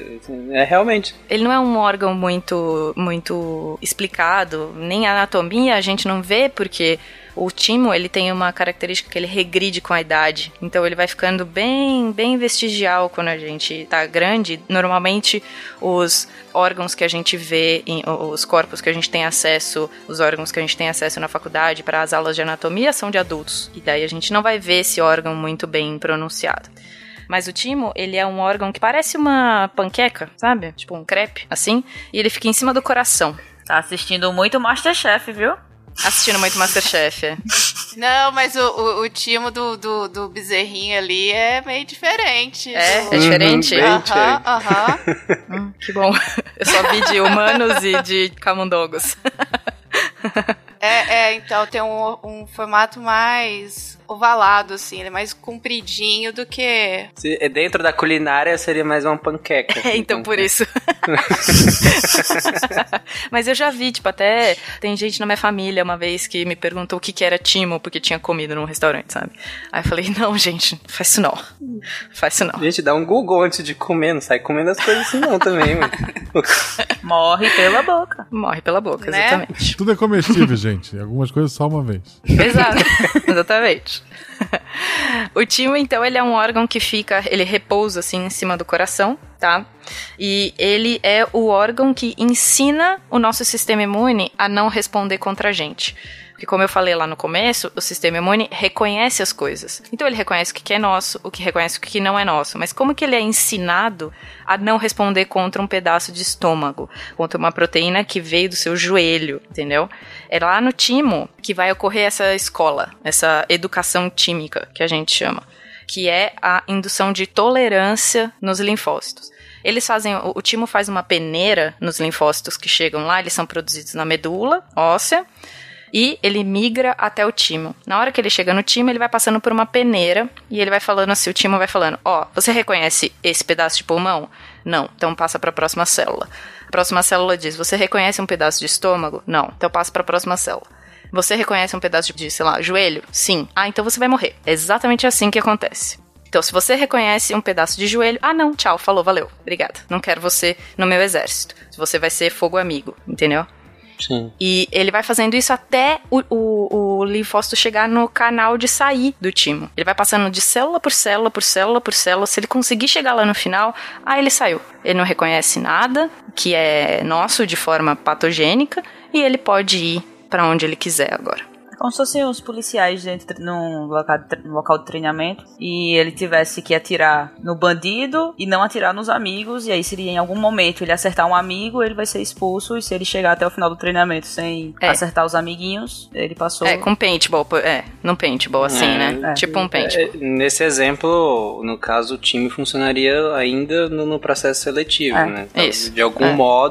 no processo seletivo, eles entendem como uma pessoa autorreativa, um linfócito autorreativo, né? Que vai atacar o próprio corpo. E ele é eliminado. né? É, só que isso, vamos lá, nada é 100% no nosso organismo, né? Nada é 100% efetivo. Então, essa educação tímica, essa, essa seleção tímica, ela não é 100%. Então, pode ser que um linfócito, a hora que passou por todas as células, não viu a célula que falou, olha, você reconhece cotovelo? Não, não vi essa célula. E ele reconhece cotovelo e ele saiu. E aí ele sai e ele vai ocupar os órgãos linfóides secundários, que são linfonodos, é, o fígado pode ser chamado de, de um tipo de órgão linfóide, o baço é um órgão linfóide, tá? Então ele pode ir para os outros lugares onde a gente encontra é, células do sistema imune. Onde a gente tem linfonodo? No corpo praticamente inteiro. A gente tem algumas concentrações em alguns locais, tipo embaixo do braço, a gente tem alguns vários embaixo do braço. A gente tem alguns vários na cervical, que é aqui perto do pescoço. Que sempre quando você vai ao médico, você- eles te apalpam pra ver se você tá com algum gânglio inchado debaixo do pescoço. não? pessoal, que o pessoal costuma chamar de íngua, né? Isso. São os linfonodos que a gente tem espalhados. Então aí que a Thaís está falando do pescoço, esse que o médico fica palpando. Tem esse embaixo aí da, da axila, tem um pra frente, tem um pra trás, tem um na bunda, tem na virilha. Atrás do joelho.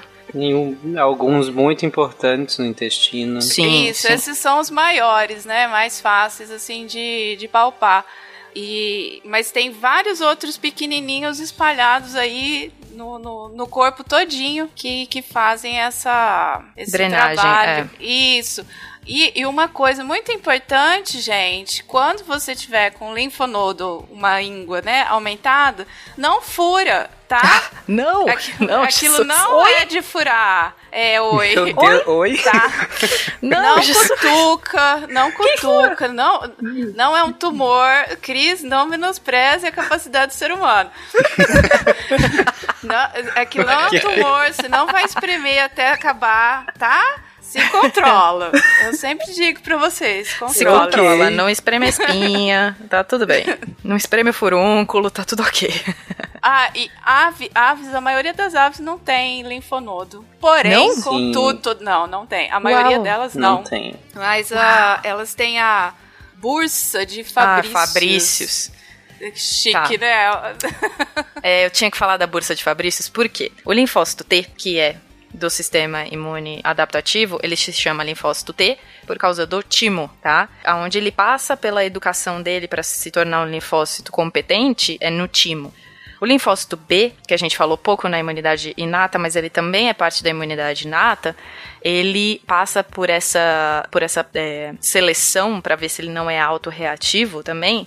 E a primeira vez, na, na gente ele passa na medula óssea, mas a primeira vez que descobriram que ele fazia um sistema de tolerância, ele passava por um, por um processo de tolerância também foi nas aves e foi na bursa de Fabrícios. Foi nesse órgão, por isso que ele se chama linfócito B, de bola, de bursa. Uhum. De bursa, no caso. B de bursa. E, e os, os ruminantes, de modo geral, eles têm uma particularidade que são os hemolinfonodos, né? Tem um padrão diferente dos linfonodos comuns. Esses são alguns de seus inimigos: bactérias e vírus. Eles tentam invadir o nosso sistema a todo custo, e a nossa missão é impedir que eles desequilibrem o nosso sistema. Mas então o que que acontece? O linfócito, a gente tá falando de linfócito T, adoidado aqui, é a minha célula preferida, tal, não sei o quê. Mas o linfócito B também funciona.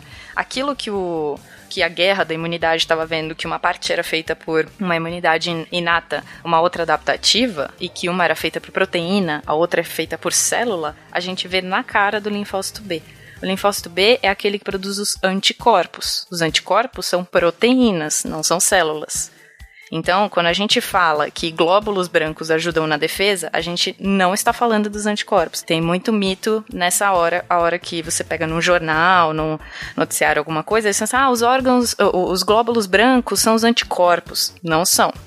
Tá? Anticorpo é proteína, é secretado por uma célula. Uma célula produz o linfócito B e secreta, manda embora essa proteína.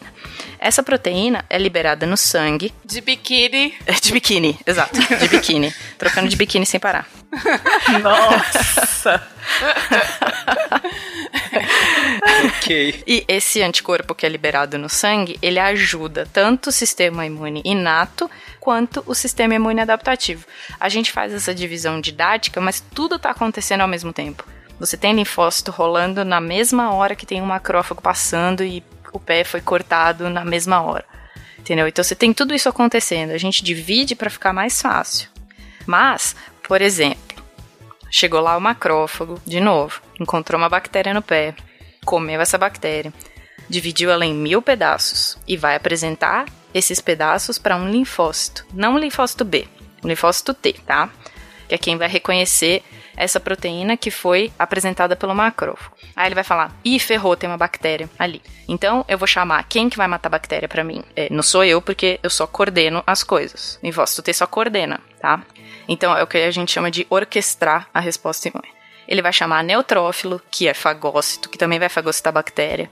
Ele vai chamar mais macrófago, que também vai fagocitar e vai matar a bactéria. Ele vai produzir mais citocinas, que são substâncias que vão chamar essas duas células, vão ativar essas duas células para elas matarem a bactéria. E vai chamar um linfócito B também, junto nessa história toda. Por quê? Porque o linfócito B pode produzir um anticorpo que seja específico para aquele lipídio que eu falei da bactéria, tá? Esse anticorpo se liga na bactéria e aí a bactéria lotada de anticorpo em volta, imagina um monte de biquíni em volta da bactéria, da bactéria. Meu Deus, isso. Os anticorpos estão tudo dançando ula ali em volta Exatamente, da bactéria. exatamente. Obrigada, Flávia. É. Obrigada. Flavinha. Obrigada, O Flávia. Exatamente anticorpo isso. dançando ula talvez seja a melhor definição de opsonização que eu já vi na Exato. Tá vendo? Mas você vai falar opsonização, a pessoa vai desligar o cast na hora. Se você fala aqui, a, pe- você só tem que, a imuno não pode vir com todos esses nomes, senão as pessoas ficam com medo. Não pode. Bora na ula, Thaís. Então, a bactéria tá cheia de biquíni em volta dela, que são os anticorpos. E aí o macrófago passa em volta de uma bactéria que tá cheia de anticorpo em volta fala assim: opa, Oi! oi, tudo bem? E aí? Tá rolando alguma coisa, né? Tá afim? Não é possível que esse de biquíni aqui tá à toa aqui. Exatamente. Aí vai lá, fagocita aquela bactéria. Esse processo que o Tarek colocou um nome muito difícil, que se chama opsonização, é feita por anticorpo. Na hora que o macrófago passa, ele faz ops. Aí ficou. Opa. Opa, já passa a mão, já leva ela embora, assim, é. É, realmente fez todo sentido o comentário. Obrigado, cara. Do latim. Do latim. Do latim né? Do latim ops. Então, a hora que a resposta chega no linfócito T é que ela fica profissional. É que ela fica no máximo que ela pode chegar, porque ele vai chamar coisas diferentes para agir, braços diferentes do sistema imune para agir contra uma coisa só. Em cada situação específica, né? Exatamente, em cada situação específica. Por isso que a hora que você toma a vacina, você educou o seu sistema imune uma vez. Na hora que você vê aquilo de novo, quem se- se encarrega de fazer isso tudo é um linfócito T. E aí o linfócito T vai chamar todo o exército dele, que tem cada um fazendo uma coisa, e aquele vírus vai embora rapidinho, aquela bactéria vai embora rapidinho. As crianças, adolescentes aí na década de 80, começo da década de 90, eu lembro assim de assistir na TV eles explicando ah, sobre o vírus da AIDS, né? E aí era o C- o CD4, CD8, CD4, CD8. C- Isso aí a gente foi bombardeado na época, né? Para eles mostrarem como é que, com várias ilustrações possíveis e imagináveis, como é que o vírus atuava, porque na verdade ele, ele ataca, né, esses linfócitos T. A, a informação não vai para frente, tipo assim, vem me defender. Não, tapar a boca de quem manda o grito de defesa, né? É muito vívido, assim, na, na minha mente, ah, tudo que foi mostrado na televisão, né, para eles, as ilustrações mostrando como é que o vírus atua, o vírus da, da, da AIDS atua no, no corpo humano e especificamente nessa parte do, dos linfócitos T, que aí acaba essa barreira de proteção. Né, você não consegue passar a informação para frente para o corpo continuar mandando toda essa os anticorpos ou o que mais que precisar para fazer a proteção do organismo e aí o vírus consegue ir para frente e se multiplicar. E, e a descoberta da- da- da- dos anticorpos e, do, e, e a possibilidade de manipular esses anticorpos trouxe uma infinidade de avanços para nós na área da saúde e na- nos exames laboratoriais também, né? Nos exames, tanto nos testes também que a gente faz na pesquisa, mas também na, na parte clínica. Então, hoje em dia, muitas vezes você detecta a quantidade de anticorpos é, que uma pessoa tem contra determinada é, antígeno, contra determinada é, bactéria ou vírus. E aí, com base nessa detecção, você sabe se essa pessoa está com o vírus ativo no momento, dependendo do tipo de anticorpo. Então, anticorpo, esses anticorpos eles são chamados de imunoglobulinas, por isso eles têm o nome IG, né? E esse IG pode ser IgA, IgM, IgG, IgE e, e outros tipos. E os mais comuns a gente vê em exame laboratorial, de novo, se você olhar os testes que te pedem, você vai ver lá IgM e IgG com frequência. E quando você vê lá o IgM, você sabe, essa pessoa está produzindo anticorpos contra essa, essa doença no momento. Provavelmente essa doença é recente ou está ativa.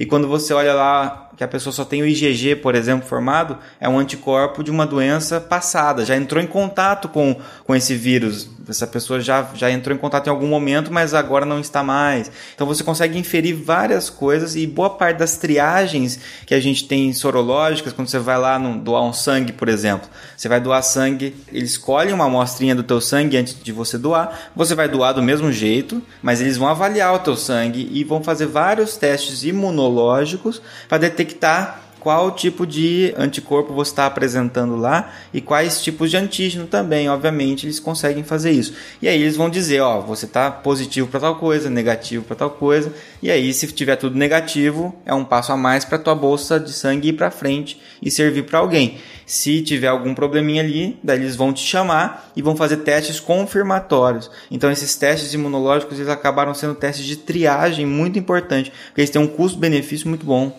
A, a, mesmo na para toxoplasmose em grávidas, né, em gestantes, que, que o pessoal faz a, o, o teste, né, para ver se elas têm toxoplasmose. Isso. E aí, se se a população inteira for fazer, 70% praticamente da população já teve contato com, é. com, a toxoplasma e aí vai dar esse IgG. Isso, né? perfeito. Vai dar essa reação que tá guardadinha lá, que se algum outro dia você entrar em contato de novo, seu corpo, o seu organismo já sabe como reparar aquele, aquele invasor. Mas não tem problema. Se for IgG, é só porque você já teve contato em algum momento e o seu. É, não necessariamente você tá com aquilo agora. É. Exato. E agora, se for uma IgM, aí tá. Aí você já vai ter que fazer um acompanhamento melhor com o médico e tudo mais, né? Não, não dá para ficar desesperado logo na. Ah, tem IG alguma coisa aqui pra toxoplasmose. Não, calma. É, o laboratório né? que eu trabalhei recebia soro de mulheres grávidas. E quando dava IgM, era a gente que fazia o teste, a gente uhum. ficava um pouquinho desesperada. É, pois é. E, e uma coisa muito importante disso tudo é que boa parte dos testes são imunológicos de triagem, seja é, para detectar qual anticorpo você tem, ou seja, para usar anticorpos é, industrializados para detectar o antígeno que você está carregando, se você está carregando aquele vírus, ou aquela bactéria e tudo mais. Mas isso existe uma, uma janela imunológica do momento em que você contrai o vírus ou a bactéria até o momento que é possível detectar através desses exames, a partir do momento que você tem quantidade suficiente desses anticorpos para ser detectado. Então, uma coisa muito importante aqui, um alerta, é a doação de sangue, ela serve para você doar sangue para alguém que está precisando. Essa é, essa é a, a, motivação. A ideia. A ideia. Então, se você vai, você tem que ser muito sincero com o que você conversa lá na triagem, pessoal que o médico te pergunta lá, ou quem está fazendo a triagem te faz algumas perguntas, e não, não é para você omitir informações nem nada disso, é porque você está correndo o risco de fazer o seguinte, de ele escolher. Imagina que você, na noite anterior é, de, de doar o sangue, você teve relação sexual sem preservativo, ou você fez uma tatuagem e não contou, ou você fez qualquer coisa que exista um risco de contágio de alguma, algum, algum vírus, alguma coisa assim. E aí você vai lá e doa o sangue. E você fica esperando o teu cartãozinho chegar, porque você falou, você, resolveu usar a doação de sangue como uma forma camuflada de saber se você tem alguma doença ou não. Só que se você contraiu na noite anterior, não vai dar positivo provavelmente. E só que o sangue está lá contaminado, né? Possivelmente pode estar contaminado. Então você começa a ter o risco de passar bolsas de sangue é, de uma forma é, é, que não seja percebida pelos testes e alguém vai receber uma bolsa de sangue potencialmente contaminada. Alguém que já está numa situação crítica, né? Precisando de transfusão de sangue, não é uma pessoa que já está lá saudável, de boa por isso que você tem, inclusive, o formulário de autoexclusão. Você, você pode fazer todo o procedimento, você pode doar o sangue e ainda marcar lá um xizinho bem discreto, falando, eu não quero doar para ninguém isso aqui. Eu vim doar aqui porque a minha, minha empresa inteira veio doar sangue, mas eu tô ciente e eu não quero falar para ninguém que eu, que eu, usei uma seringa contaminada, alguma coisa assim, ou potencialmente contaminada. Então você vai lá, doa o sangue bonitinho na frente de todo mundo e você marca, ó, quero excluir essa bolsa porque essa bolsa é potencialmente um risco para alguém. Tá? E é por isso que a doação de sangue no Brasil Brasil, ela é voluntária e não é ninguém paga por, pelo teu sangue. Porque a gente vive numa, num país em que existe muitas pessoas é, com dificuldade financeira e se a gente oferecer dinheiro para que doem sangue, é muito provável que as pessoas omitam alguns fatos para conseguir esse dinheiro, não porque são maldosas, mas porque a, a pobreza faz com que a gente perca algo muito importante que se chama autonomia sobre a decisão de receber ou não um, algum, algum dinheiro, tá? Por isso que é voluntário esse processo. Já que a gente falou em doação de sangue, os anticorpos que você produz também, eles não são, tipo, não são unicamente para patógenos e toxinas, eles são treinados só com suas, suas células. Então, quando você entra em contato com células dos outros, você tem anticorpos para aquilo. Por isso que a doação de sangue, você vê a, a, a, se você tem anticorpos para aquele tipo de sistema BO, É né? por isso que a gente reage a transplante, a gente reage também via anticorpo, não é só via célula, via MHC. Os linfócitos B também passam por esse processo de tolerância e eles só não respondem ao que é nosso. Também isso não é 100%, mas eles só não respondem, não são treinados para responder, por exemplo, se eu receber sangue do Tarek, agora eu nunca aprendi na minha vida que o sangue do Tarek era uma coisa que eu não deveria responder. Então eu vou responder na hora, entendeu? Thaís, aliás, é importante falar essa questão da doação de sangue também do sistema ABO, né? Que é o A, B e o O e o AB também, e o, e o RH depois, mas assim, vamos pensar só no A, no B, no O e no AB, né? Quando a gente tem, por exemplo, o, o sangue tipo A, significa que ele tem um antígeno A e ele tem anticorpos anti-B. E se você tem o B, você tem o antígeno B e anticorpos anti-A. Quer dizer que se você, vamos pegar um exemplo, se você tem o, o sangue tipo A, você reage contra B. Se você tem o sangue B, você reage contra A.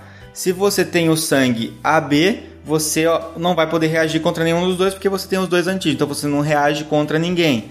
E se você tem o O, você reage contra todos. É porque o O, ele não tem a proteína. Como ele Isso. não tem, seria um zero no caso do O, entendeu?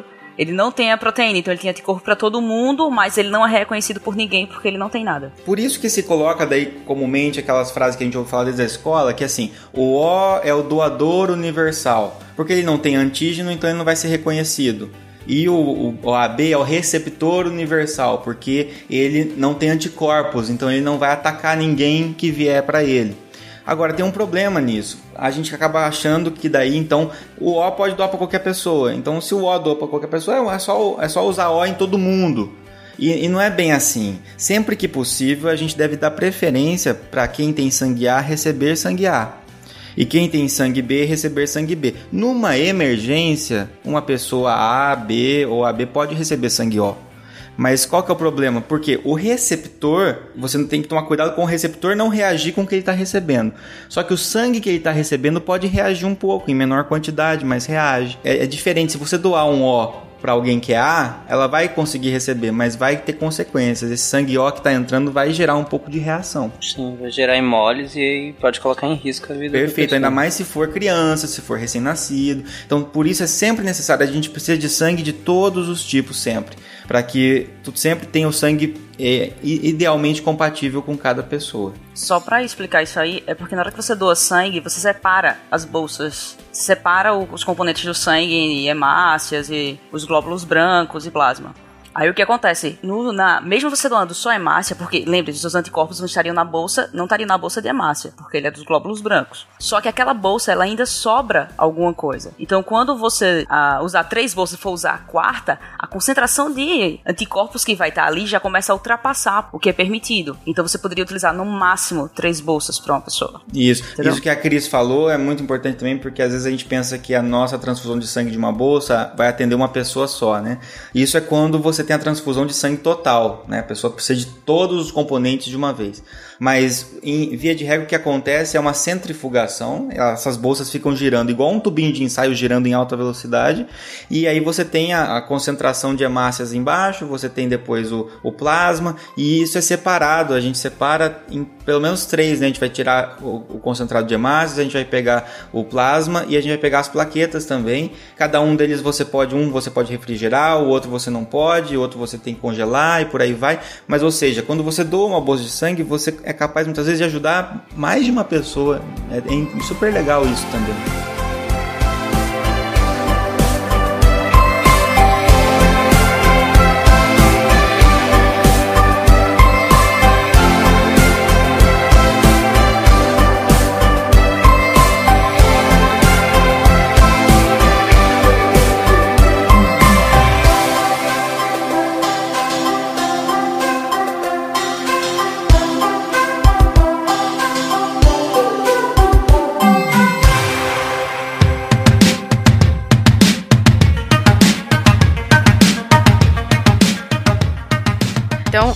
Gente falou, gente, que eles falaram de anticorpo na parte toda de transplante, só entrando um pouquinho mais no que cada anticorpo pode fazer, a gente tem cinco classes de anticorpo, tá?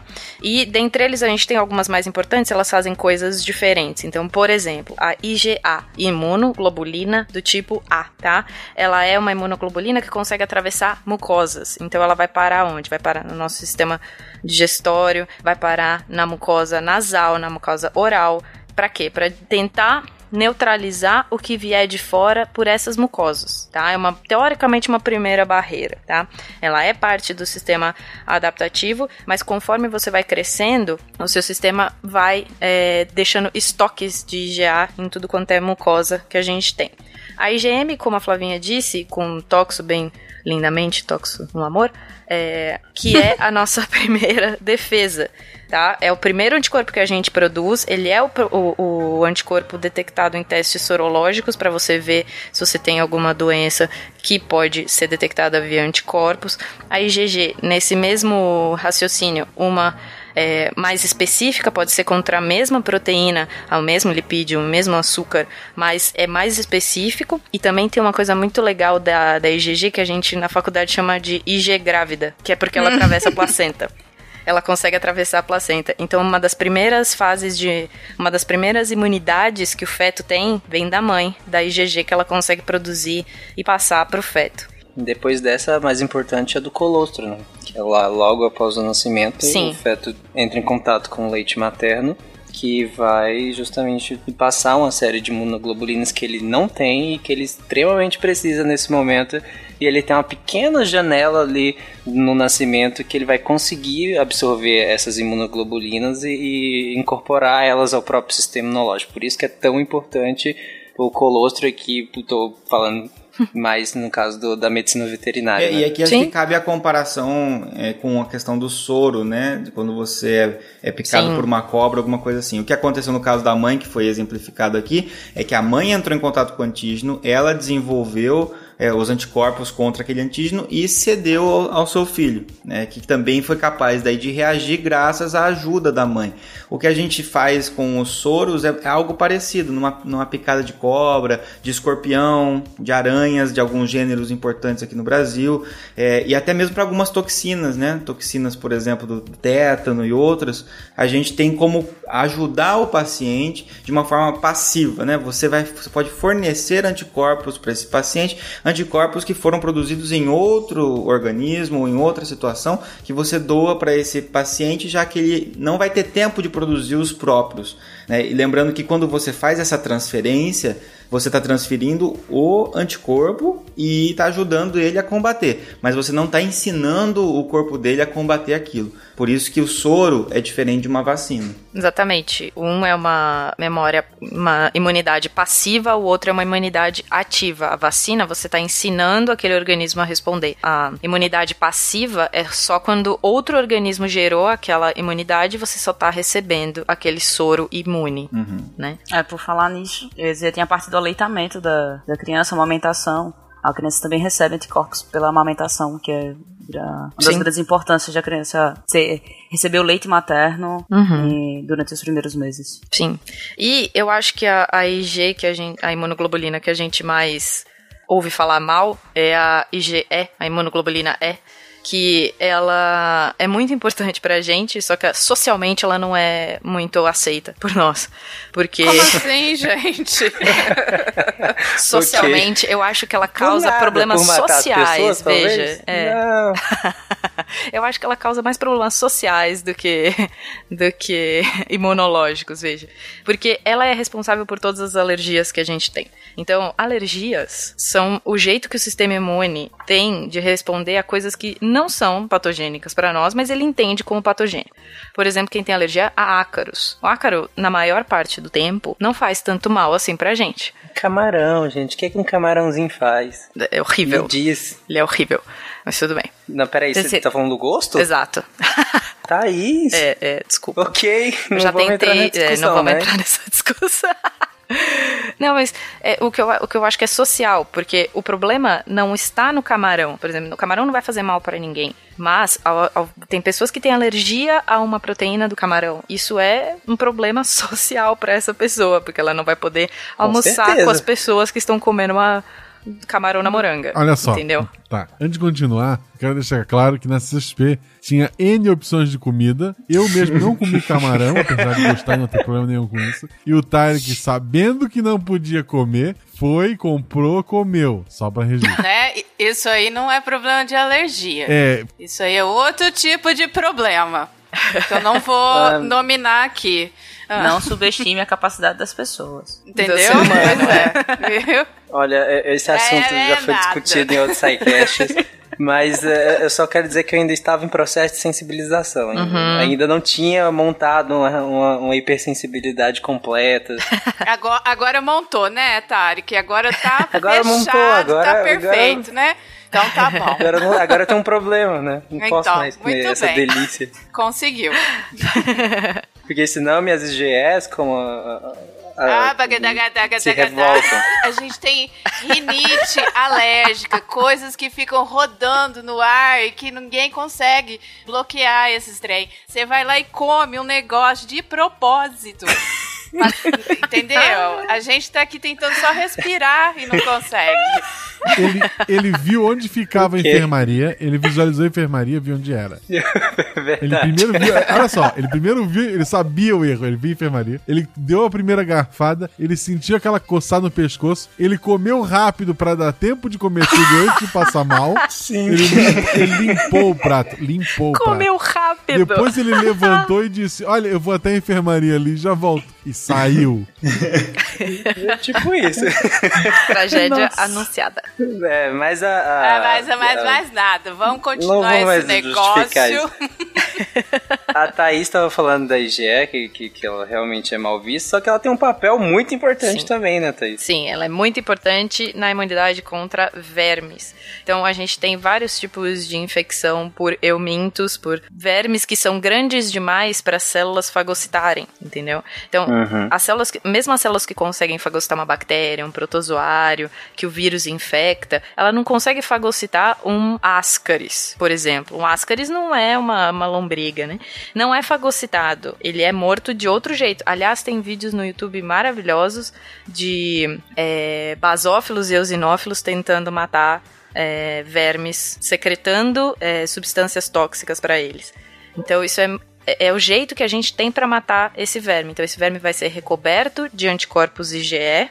Essas células que a gente falou lá no começo, que, o- que o Tarek mencionou que a gente ia falar na parte de imunidade adaptativa, que são eosinófilos, basófilos, eles vão reconhecer esse anticorpo IgE que está em volta, então vai ser o verme vestido de biquíni de ula, ao invés Sim. da bactéria, vai ser o, o verme vestido de ula-ula. E aí, ele- esses é, basófilos e eosinófilos vão secretar tudo que eles têm de mais potente para matar esse verme gi- que é gigante para eles, entendeu? Uma coisa que eu sempre achei interessante, ah, o médico, o médico veterinário lendo, né, ó, o exame que você faz, aí como, por exemplo, a IgE, ela atrai o, o basófilo, né, então você vai estar com a quantidade de basófilo aumentada no, no, no seu exame de sangue, porque tem que produzir mais para atacar, então tem que repor. Então aí o médico vai lá, olha o seu exame e fala assim, hum, você tem vermes. Eu acho isso assim tão magnífico, não tá escrito ali, você tem vermes, aqui é o ovo do verme, aqui é a foto do verme, né? É por, por causa dessa toda essa interpretação, ah, ou então não, isso aqui é virose.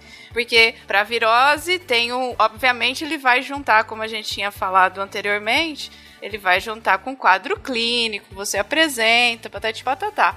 Mas, mas a, a partir do exame complementar ali, que é o hemograma, né, o exame de sangue, ele já consegue fazer a leitura direitinho do que está invadindo seu corpo. É bem, eu, eu acho isso muito bonito.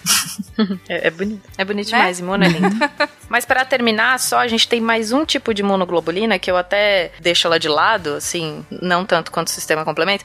É só porque não tem muita não tem muita informação sobre o que que essa imunoglobulina faz, mas é a IgD de dado. E ninguém sabe muito bem o que ela faz. Se algum ouvinte souber, por favor, me explica, porque eu fiquei anos na imuno e não consigo entender muito o que ela faz.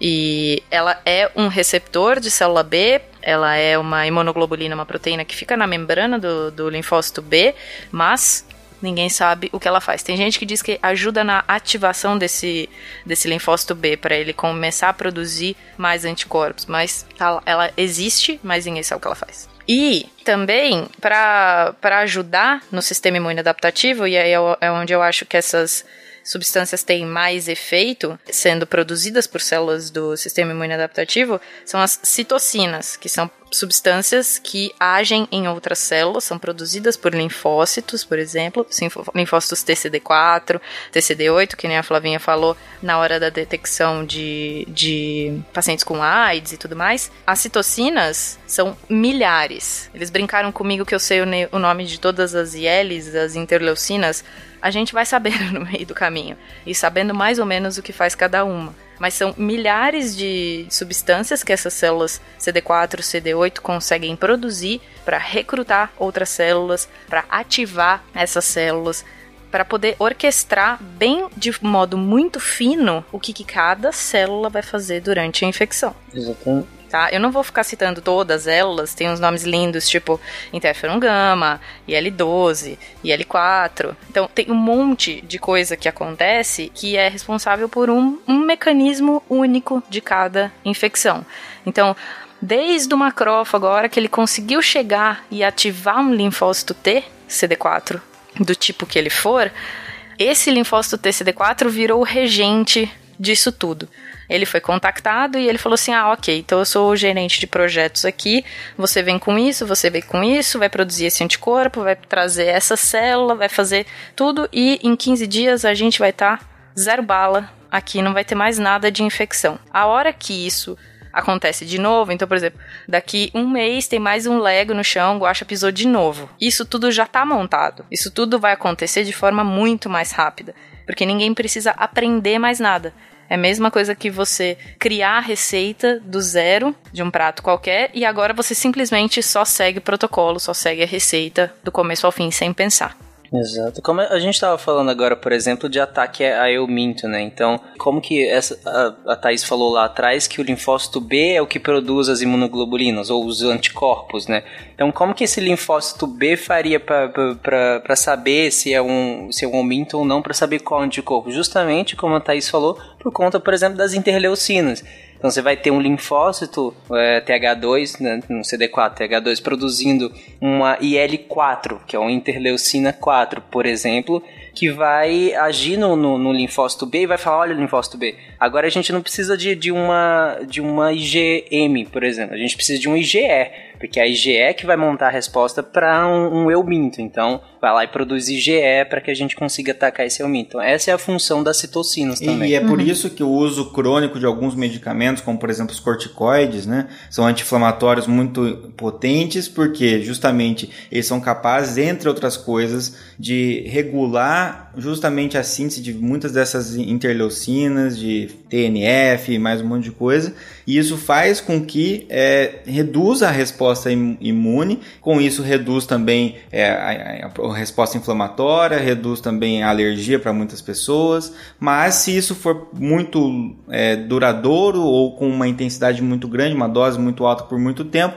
isso leva ao que a gente chama de uma imunossupressão. Muitas vezes é voluntário, você quer que a pessoa deprima o sistema imunológico para combater uma doença autoimune ou para um transplante de órgão, mas muitas vezes isso vai favorecer infecções oportunistas. Outras, outros micro-organismos que já convivem com a gente, mas estão ali só esperando uh, um momento de fraqueza para atacar, conseguem fazer isso. Né? Então é, é bem interessante ver que é possível modular isso através do uso de medicamentos. Essa modulação não é só em relação às células, a Thaís mesmo tinha falado da da, influência no sistema nervoso e em várias ações sistêmicas. O que, eu, o que eu falei agora há pouco, por exemplo, de você precisa de uma resposta a um eu minto. Você não precisa só atacar o eu minto, você precisa de outras ações sistêmicas. Então, a IL-4, junto com a IL-13, vai, por exemplo, aumentar a produção de muco lá no seu intestino, vai aumentar a, a motilidade intestinal para você atacar esse eu minto e também expelir ele. E ele não, não, não conseguir entrar em contato, não, a, não aderir à sua mucosa. Então, tem uma série de ações sistêmicas que essas citocinas também fazem. Esses são alguns de seus inimigos: bactérias e vírus. Eles tentam invadir o nosso sistema a todo custo. E a nossa missão é impedir que eles desequilibrem o nosso sistema. O que eu lembrei com o Bach explicando é o seguinte: o sistema imune é muito bonito, muito eficiente e tudo mais. Porém, ele depende aí. Não fala mal dele. Não, vou falar mal dele, não. Porém, ele de- depende, assim, diretamente da sua alimentação e dos- do ambiente onde você vive. Se você conseguir ter uma alimentação adequada, né? Todos os nutrientes nece- necessários ali para o seu organismo. E o estresse ambiental não for muito grande, o seu organismo ele consegue trabalhar com o sistema imune direitinho. Se o seu organismo estressar do ambiente ou por desnutrição, não é falta de algum alimento específico, ou, ou vários, é, o que, que o sistema imune ele deixa de receber energia, o- essa homeostase do corpo que a gente falou lá no começo, ela faz com que a, a energia que você tem ainda, ela vá para os sistemas vitais, né? Que vai a respiração, coração, para fazer essa manutenção e deixa de ir para o sistema imune, para os órgãos de, do, do sistema imune. Então aí isso faz, causa uma queda na sua imunidade. Tá, então ele está aí diretamente relacionado com isso. Inclusive, tubarões eles têm uma diminuição da imunidade deles, é, é, é uma diminuição sazonal, dependendo do estresse do ambiente.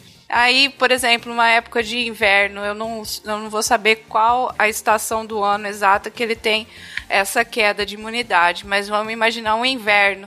Que aí ele tem que manter a temperatura corporal, ele tem que manter isso, tem que manter aquilo, não tem tanto alimento, a energia do corpo dele vai para fazer essa manutenção e acaba é, diminuindo a, a, a energia que seria despendida na parte do sistema imunológico. Então, o pessoal fala: ah, tem que tomar vitamina para aumentar a imunidade, ah, tem que fazer isso. Né? Você tem que estar com o corpo funcionando bonitinho para o sistema imune também continuar funcionando de acordo. Lembrando que vitamina C tem pouquíssima comprovação de que Hum. funciona contra a imunidade. É um estudo muito antigo e a gente já faz Exatamente. por tradição, né? A gente toma. Sim. Tem, tem inclusive uma revisão de literatura recente, se eu não me engano, falando em relação a isso, que a suplementação de vitamina C não tem efeito É. algum sobre a prevenção de, de resfriados ou gripes. Parece, né, que quem tem mais relação desse, dessa substância seria o zinco, mas ainda assim também é algo questionável. É, era isso que eu ia falar. São tantos outros elementos associados quando você está tomando uma vitamina e quando a gente, é, a gente não, né? Mas as pessoas mais antigas ainda do que eu, elas tomavam vitamina C. Era tipo assim, era um copo de suco de laranja, um litro de suco de laranja, um litro de suco de limão. Então aquilo ali, né? Você, você vai estar ingerindo líquido que já facilita muito para o seu organismo funcionar, para você não desidratar, e fora todos os outros vitaminas, minerais e coisas que tem ali junto para te dar uma, uma estruturação melhor aí né, na sua alimentação e para o seu organismo repor energia, né? Então, eu acredito que seja, sejam várias coisas associadas e depois que inventaram lá aquele negocinho que você na água, aí você toma um copinho de tsh por dia, não é aqui. igual. É, a Fanta portátil. né? Exato. 30 laranjas num comprimido. Uma grama de vitamina C, você não vai absorver nem metade disso, vai excretar Lembrando que ela é hidrossolúvel, portanto ela só o suficiente Exato. o resto vai embora pra urina. Dá trabalhinho pro seu rim. Vocês- É. É, exato, só vai secretar isso tudo e jogar no lixo. Mas um outro problema da, da resposta imunológica, como a Flávia estava citando algumas coisas, é a autoimunidade, né? Que é extremamente famosa aí House da vida. É, que tudo era lupus lá. É, ou nunca era lupus também, que é uma doença autoimune. O que, que é uma doença autoimune, Thaís? A doença autoimune vai acontecer quando aquela tolerância que eu falei que acontece no timo, aquela educação dos linfócitos T, ela não é efetiva. E ela não é 100% efetiva mesmo. A gente tem linfócito circulante que reconhece coisa nossa, só que ele é mantido quietinho nos órgãos linfóides. Tem sempre uma essa, essa educação química que a gente fala chama tolerância central e tem a tolerância periférica que vai acontecer fora do timo. Fora do, do, do órgão linfóide primário. E esses problemas nessa tolerância periférica, que vão deixar esse linfócito que reconhece algo nosso quietinho, é que começam esse tipo de autoimunidade. O lúpus ninguém sabe exatamente o que, que começa, mas geralmente é uma infecção muito grave. É que o lúpus tem tanta coisa que acontece nele, tanta coisa que acontece ao mesmo tempo, que sempre vai ter um sintoma de alguma outra doença que vai encaixar no lupus, entendeu? Por isso que eles sempre falam que é lupus. Mas, por exemplo, tem a, o hipotiroidismo, que é a doença de Hashimoto, que é um tipo de hipotiroidismo causado por ataque à tireoide. Então, você tem células circulantes que reconhecem as proteínas da sua tireoide, só que elas são mantidas calminhas no canto delas. Por algum motivo, isso é quebrado, essa tolerância é, periférica é quebrada, essas células começam loucamente a achar os seus antígenos da vida e falar: não, é isso que eu tenho que atacar, atacar, atacar. Ela não sabe mais dizer o que, é self, o que, que é não self. Ela não foi treinada para isso, entendeu? Só que o que, que começa isso tem poucas doenças autoimunes que a gente sabe exatamente o, o, o gatilho inicial.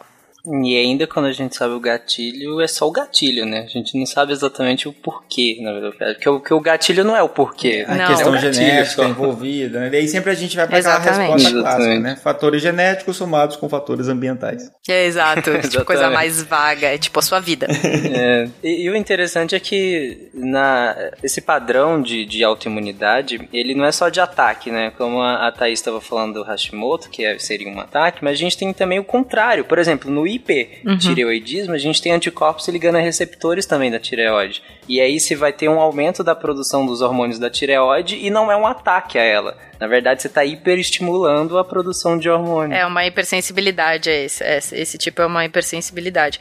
Mas, Exatamente. Mas é uma produção de tanto de células quanto de anticorpo que não era para ser daquele jeito, entendeu? Uhum. Ela foi descoordenada, alguma coisa está descoordenada. É, as doenças autoimunes, elas são as queridinhas da, do pessoal do House, porque elas são difíceis de diagnosticar. Na, em sua grande maioria, a gente exclui todo o resto uhum. antes de dizer que é autoimune, que era o que acontecia no House. Tipo, ah, não tem mais opção, então é autoimune. É. Mas só que até também detectar autoimune não tem um marcador exato que você fala, ah, você tem IgG contra toxoplasma, contra toxo, então você já entrou em contato. Não é, não é tão bonito é. assim. Geralmente essas, uhum. essas doenças autoimunes, elas vão é, provocar respostas inflamatórias, e aí quando você for bater o olho no hemograma, geralmente vai ser um, o PCR que eles falam lá, proteína C reativa, é bastante inespecífico, você vai diagnosticar, tá com inflamação, fala, ué, mas isso pode ser infecção, isso pode ser um monte de coisa, e aí você vai focando em alguns testes específicos, como o fator reumatoide e outros, que vão direcionar você mais para o lúpus, vão direcionar você mais para artrite e por aí vai. Mas ainda assim, realmente, o diagnóstico e tem que ser muito somado com o diagnóstico clínico e laboratorial, então é bem complexo e demorado para encontrar realmente. Tem um tipo de, de teste sorológico que eles fazem, e que só para vocês terem uma ideia como é difícil de, de diagnosticar, é, chama FAN, o teste Isso. sorológico o fã, ele detecta, sei lá, não sei quantas exatamente, mas ele põe para ver se vocês todos, todo mundo que já fez, eu já fiz esse teste, para ver se, o que, que você tem anticorpo contra o quê? Se você tem anticorpo contra DNA, se você tem anticorpo contra membrana plasmática, se você tem anticorpo contra núcleo, se você tem anticorpo contra N coisas que você pode ter circulantes. Por exemplo, eu não tenho nenhuma doença autoimune, eu tenho anticorpo contra núcleo. Uhum. Isso é uma coisa que acontece com a gente, mas esse anticorpo contra núcleo tá sendo mantido numa quantidade que não me faz mal nenhum, entendeu? Então, isso é positivo para uma quantidade muito grande de pessoas. Por isso que isso não é conclusivo para detectar uma doença autoimune. É um, um conjunto de, de, de, resultados, tanto sintomáticos quanto laboratoriais, que vão determinar que você tem alguma coisa. Então, são testes que não, não existe um teste só. Esse é o teste do lúpus, né? Esse é o teste de tal é. coisa. Até porque eh, esses padrões ainda estão sendo estabelecidos, né? Os padrões do fã, por exemplo, que a gente Exato. está estabelecendo ainda os padrões, e isso é uma coisa lindíssima. Pega um livrinho de padrões é lindo. Mas é difícil, pra caramba, é bem difícil. Mas a, a, a Thaís tinha falado de gatilhos, é, e tem muitos tipos, né? Muitos. De, de, de, gatilhos que a gente imagina que, que funcione. E, por exemplo, na, na, febre reumática, que é um que eu sempre lembro, que é o gatilho seria a infecção pelo streptococcus, né? Sim. Pelo piógeno. Então, são muitos tipos de gatilho que vão fazer com que o sistema imunológico comece a voltar é, o seu ataque contra o próprio corpo. Mas não só a, a autoimunidade é um problema do ataque do sistema imunológico, porque toda essa orquestra, todo esse, esse campo de operações que a gente citou ao longo do episódio inteiro aqui, ele em um momento ele precisa parar. Porque não tem como a gente ficar atacando o tempo inteiro, às vezes até acabou, já, já deu de antígeno. A gente não precisa mais disso, a gente precisa dar uma conter isso tudo, Exato. porque o corpo tá lá ainda, e manda soldado, e manda soldado para lá. Então a gente precisa conter isso tudo. Como que o corpo faz, Thaís, para conter isso tudo? Olha. Pra gente fechar o cast com Exatamente. Isso. Vem a regulação da resposta imune, que também ajuda na autoimunidade. Uma das coisas que acontece, por exemplo, numa infecção viral o vírus está lá, você tem um pico de viremia, você tem, sei lá, 15 dias com o vírus e depois o seu sistema imune consegue combater, consegue acabar com ele. Só a queda na quantidade de vírus já é um sinal para o sistema imune falar: olha, tá, estamos indo bem, podemos parar por aqui. Esse é um dos, um dos meios que ele consegue se, se regular. É presença de patógeno. Se o patógeno cai, ele cai também. Se o patógeno aumenta, ele aumenta também tá? Mas tem outros jeitos mais ativos de, de acabar com a resposta imune. Então, por exemplo, o sinal de acabar o vírus pode ser um sinal para outras células que não induzem inflamação, mas induzem anti-inflamação. Do mesmo jeito que a gente tomaria um anti-inflamatório, a gente tem células que fazem o mesmo efeito de um anti-inflamatório, chegam no local da infecção e falam: olha, acabou tudo aqui, sou eu que mando agora, então eu vou começar a secretar coisas anti-inflamatórias e matar todas essas células ou fazer elas pararem de secretar o que elas estão secretando, parar de fazer o trabalho que elas estão fazendo. E tem células que são linfócitos T também, que são do tipo regulador. Ele não aumenta a resposta imune, pelo contrário, ele diminui a resposta imune. Ele geralmente aparece ao final da resposta, ele é gerado no final da resposta, mas é ele que, por exemplo, fica segurando as células que são autorreativas o tempo todo da sua vida. Então, algumas autoimunidades, elas aparecem por problemas nesses linfócitos T, que regulam a resposta imune, tá? Então, se você tem algum problema na quantidade de células T reguladoras, você pode ter um aumento nas células que são autorreativas. Elas são muito importantes não só durante uma infecção, mas ao longo da sua vida toda. Tem um outro jeito também, que já é mais relacionado à parte de produção de anticorpo, que é muito bonito e é muito usado na clínica também, que é a própria produção de anticorpos regula a produção de anticorpos. O linfócito B, ele vai produzir anticorpo loucamente, quando ele foi ativado, loucamente, loucamente, loucamente. Aí vai chegar uma hora que ele vai encontrar muito mais anticorpo em volta dele, porque ele já passou do limite de anticorpo que precisava, e ele mesmo vai parar. Porque ele percebeu que tem muito anticorpo dele mesmo, que foi ele que produziu, em volta dele. Aí ele para a produção. Você tem alguns casos de imunodeficiência comum variável, que a pessoa tem um problema por excesso de produção de anticorpos, geral. Então ela vai começar tendo algumas autoimunidades por excesso de produção de anticorpo. E ela não tem essa regulação. Então o linfócito B dela não sabe quando parar. O que, que você faz? Você dá anticorpo para essa pessoa intravenoso. E aí ele vai chegar no ponto, mas o ponto dele de parar de produzir anticorpo é muito maior do que um linfócito B de uma pessoa sem essa condição mas é um, é um jeito usado na clínica que é dar anticorpo para a pessoa que precisa, mas não para combater doença, para fazer ela mesma parar de produzir anticorpo. Então você usa esse mecanismo de de regulação do sistema imune diretamente na pessoa. É, e você tem anticorpos também monoclonais anti-TNF, por exemplo, para reduzir também resposta imunológica, né? Que são usados. Porque aí a gente entrou num ponto muito complicado, que são as doenças autoimunes. Se já é difícil diagnosticar, imagina tratar. Né? E para tratar com medicações convencionais, por exemplo, um anti-inflamatório do tipo diclofenaco, aspirina, etc., a longo prazo trazem consequências muito ruins para o organismo, como por exemplo gastrite, úlcera.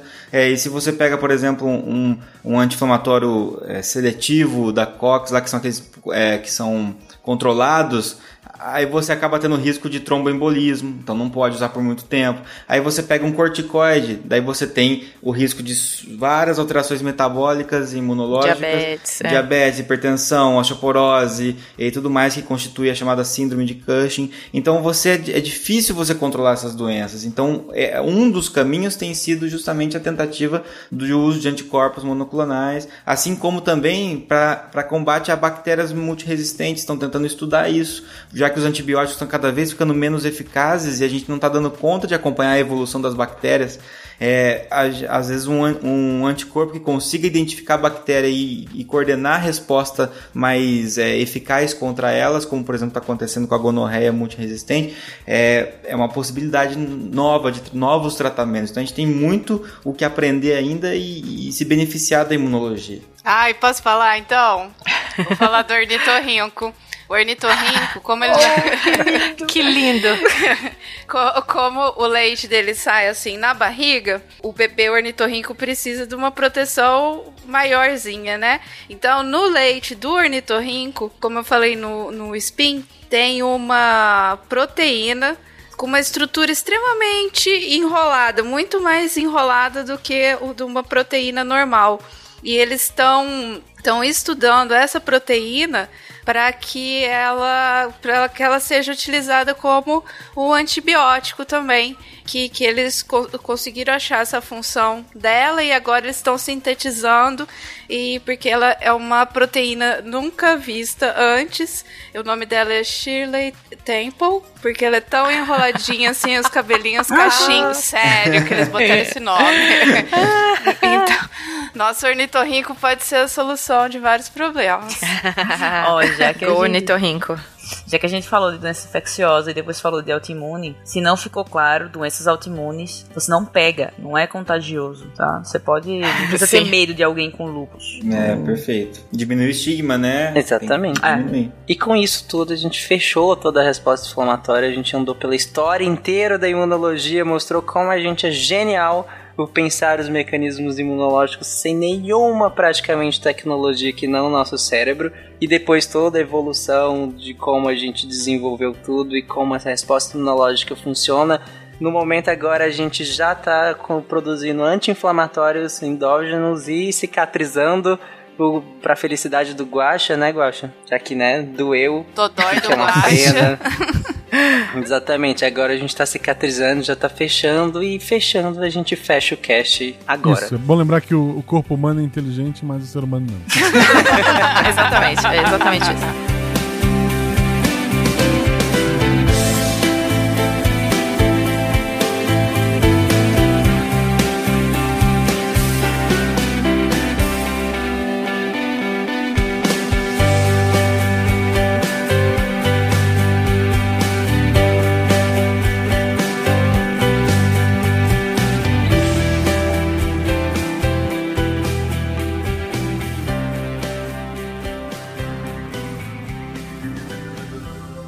Se a ciência não for divertida, tem alguma coisa errada. Tem que ser divertida. A coisa mais divertida que tem é a ciência.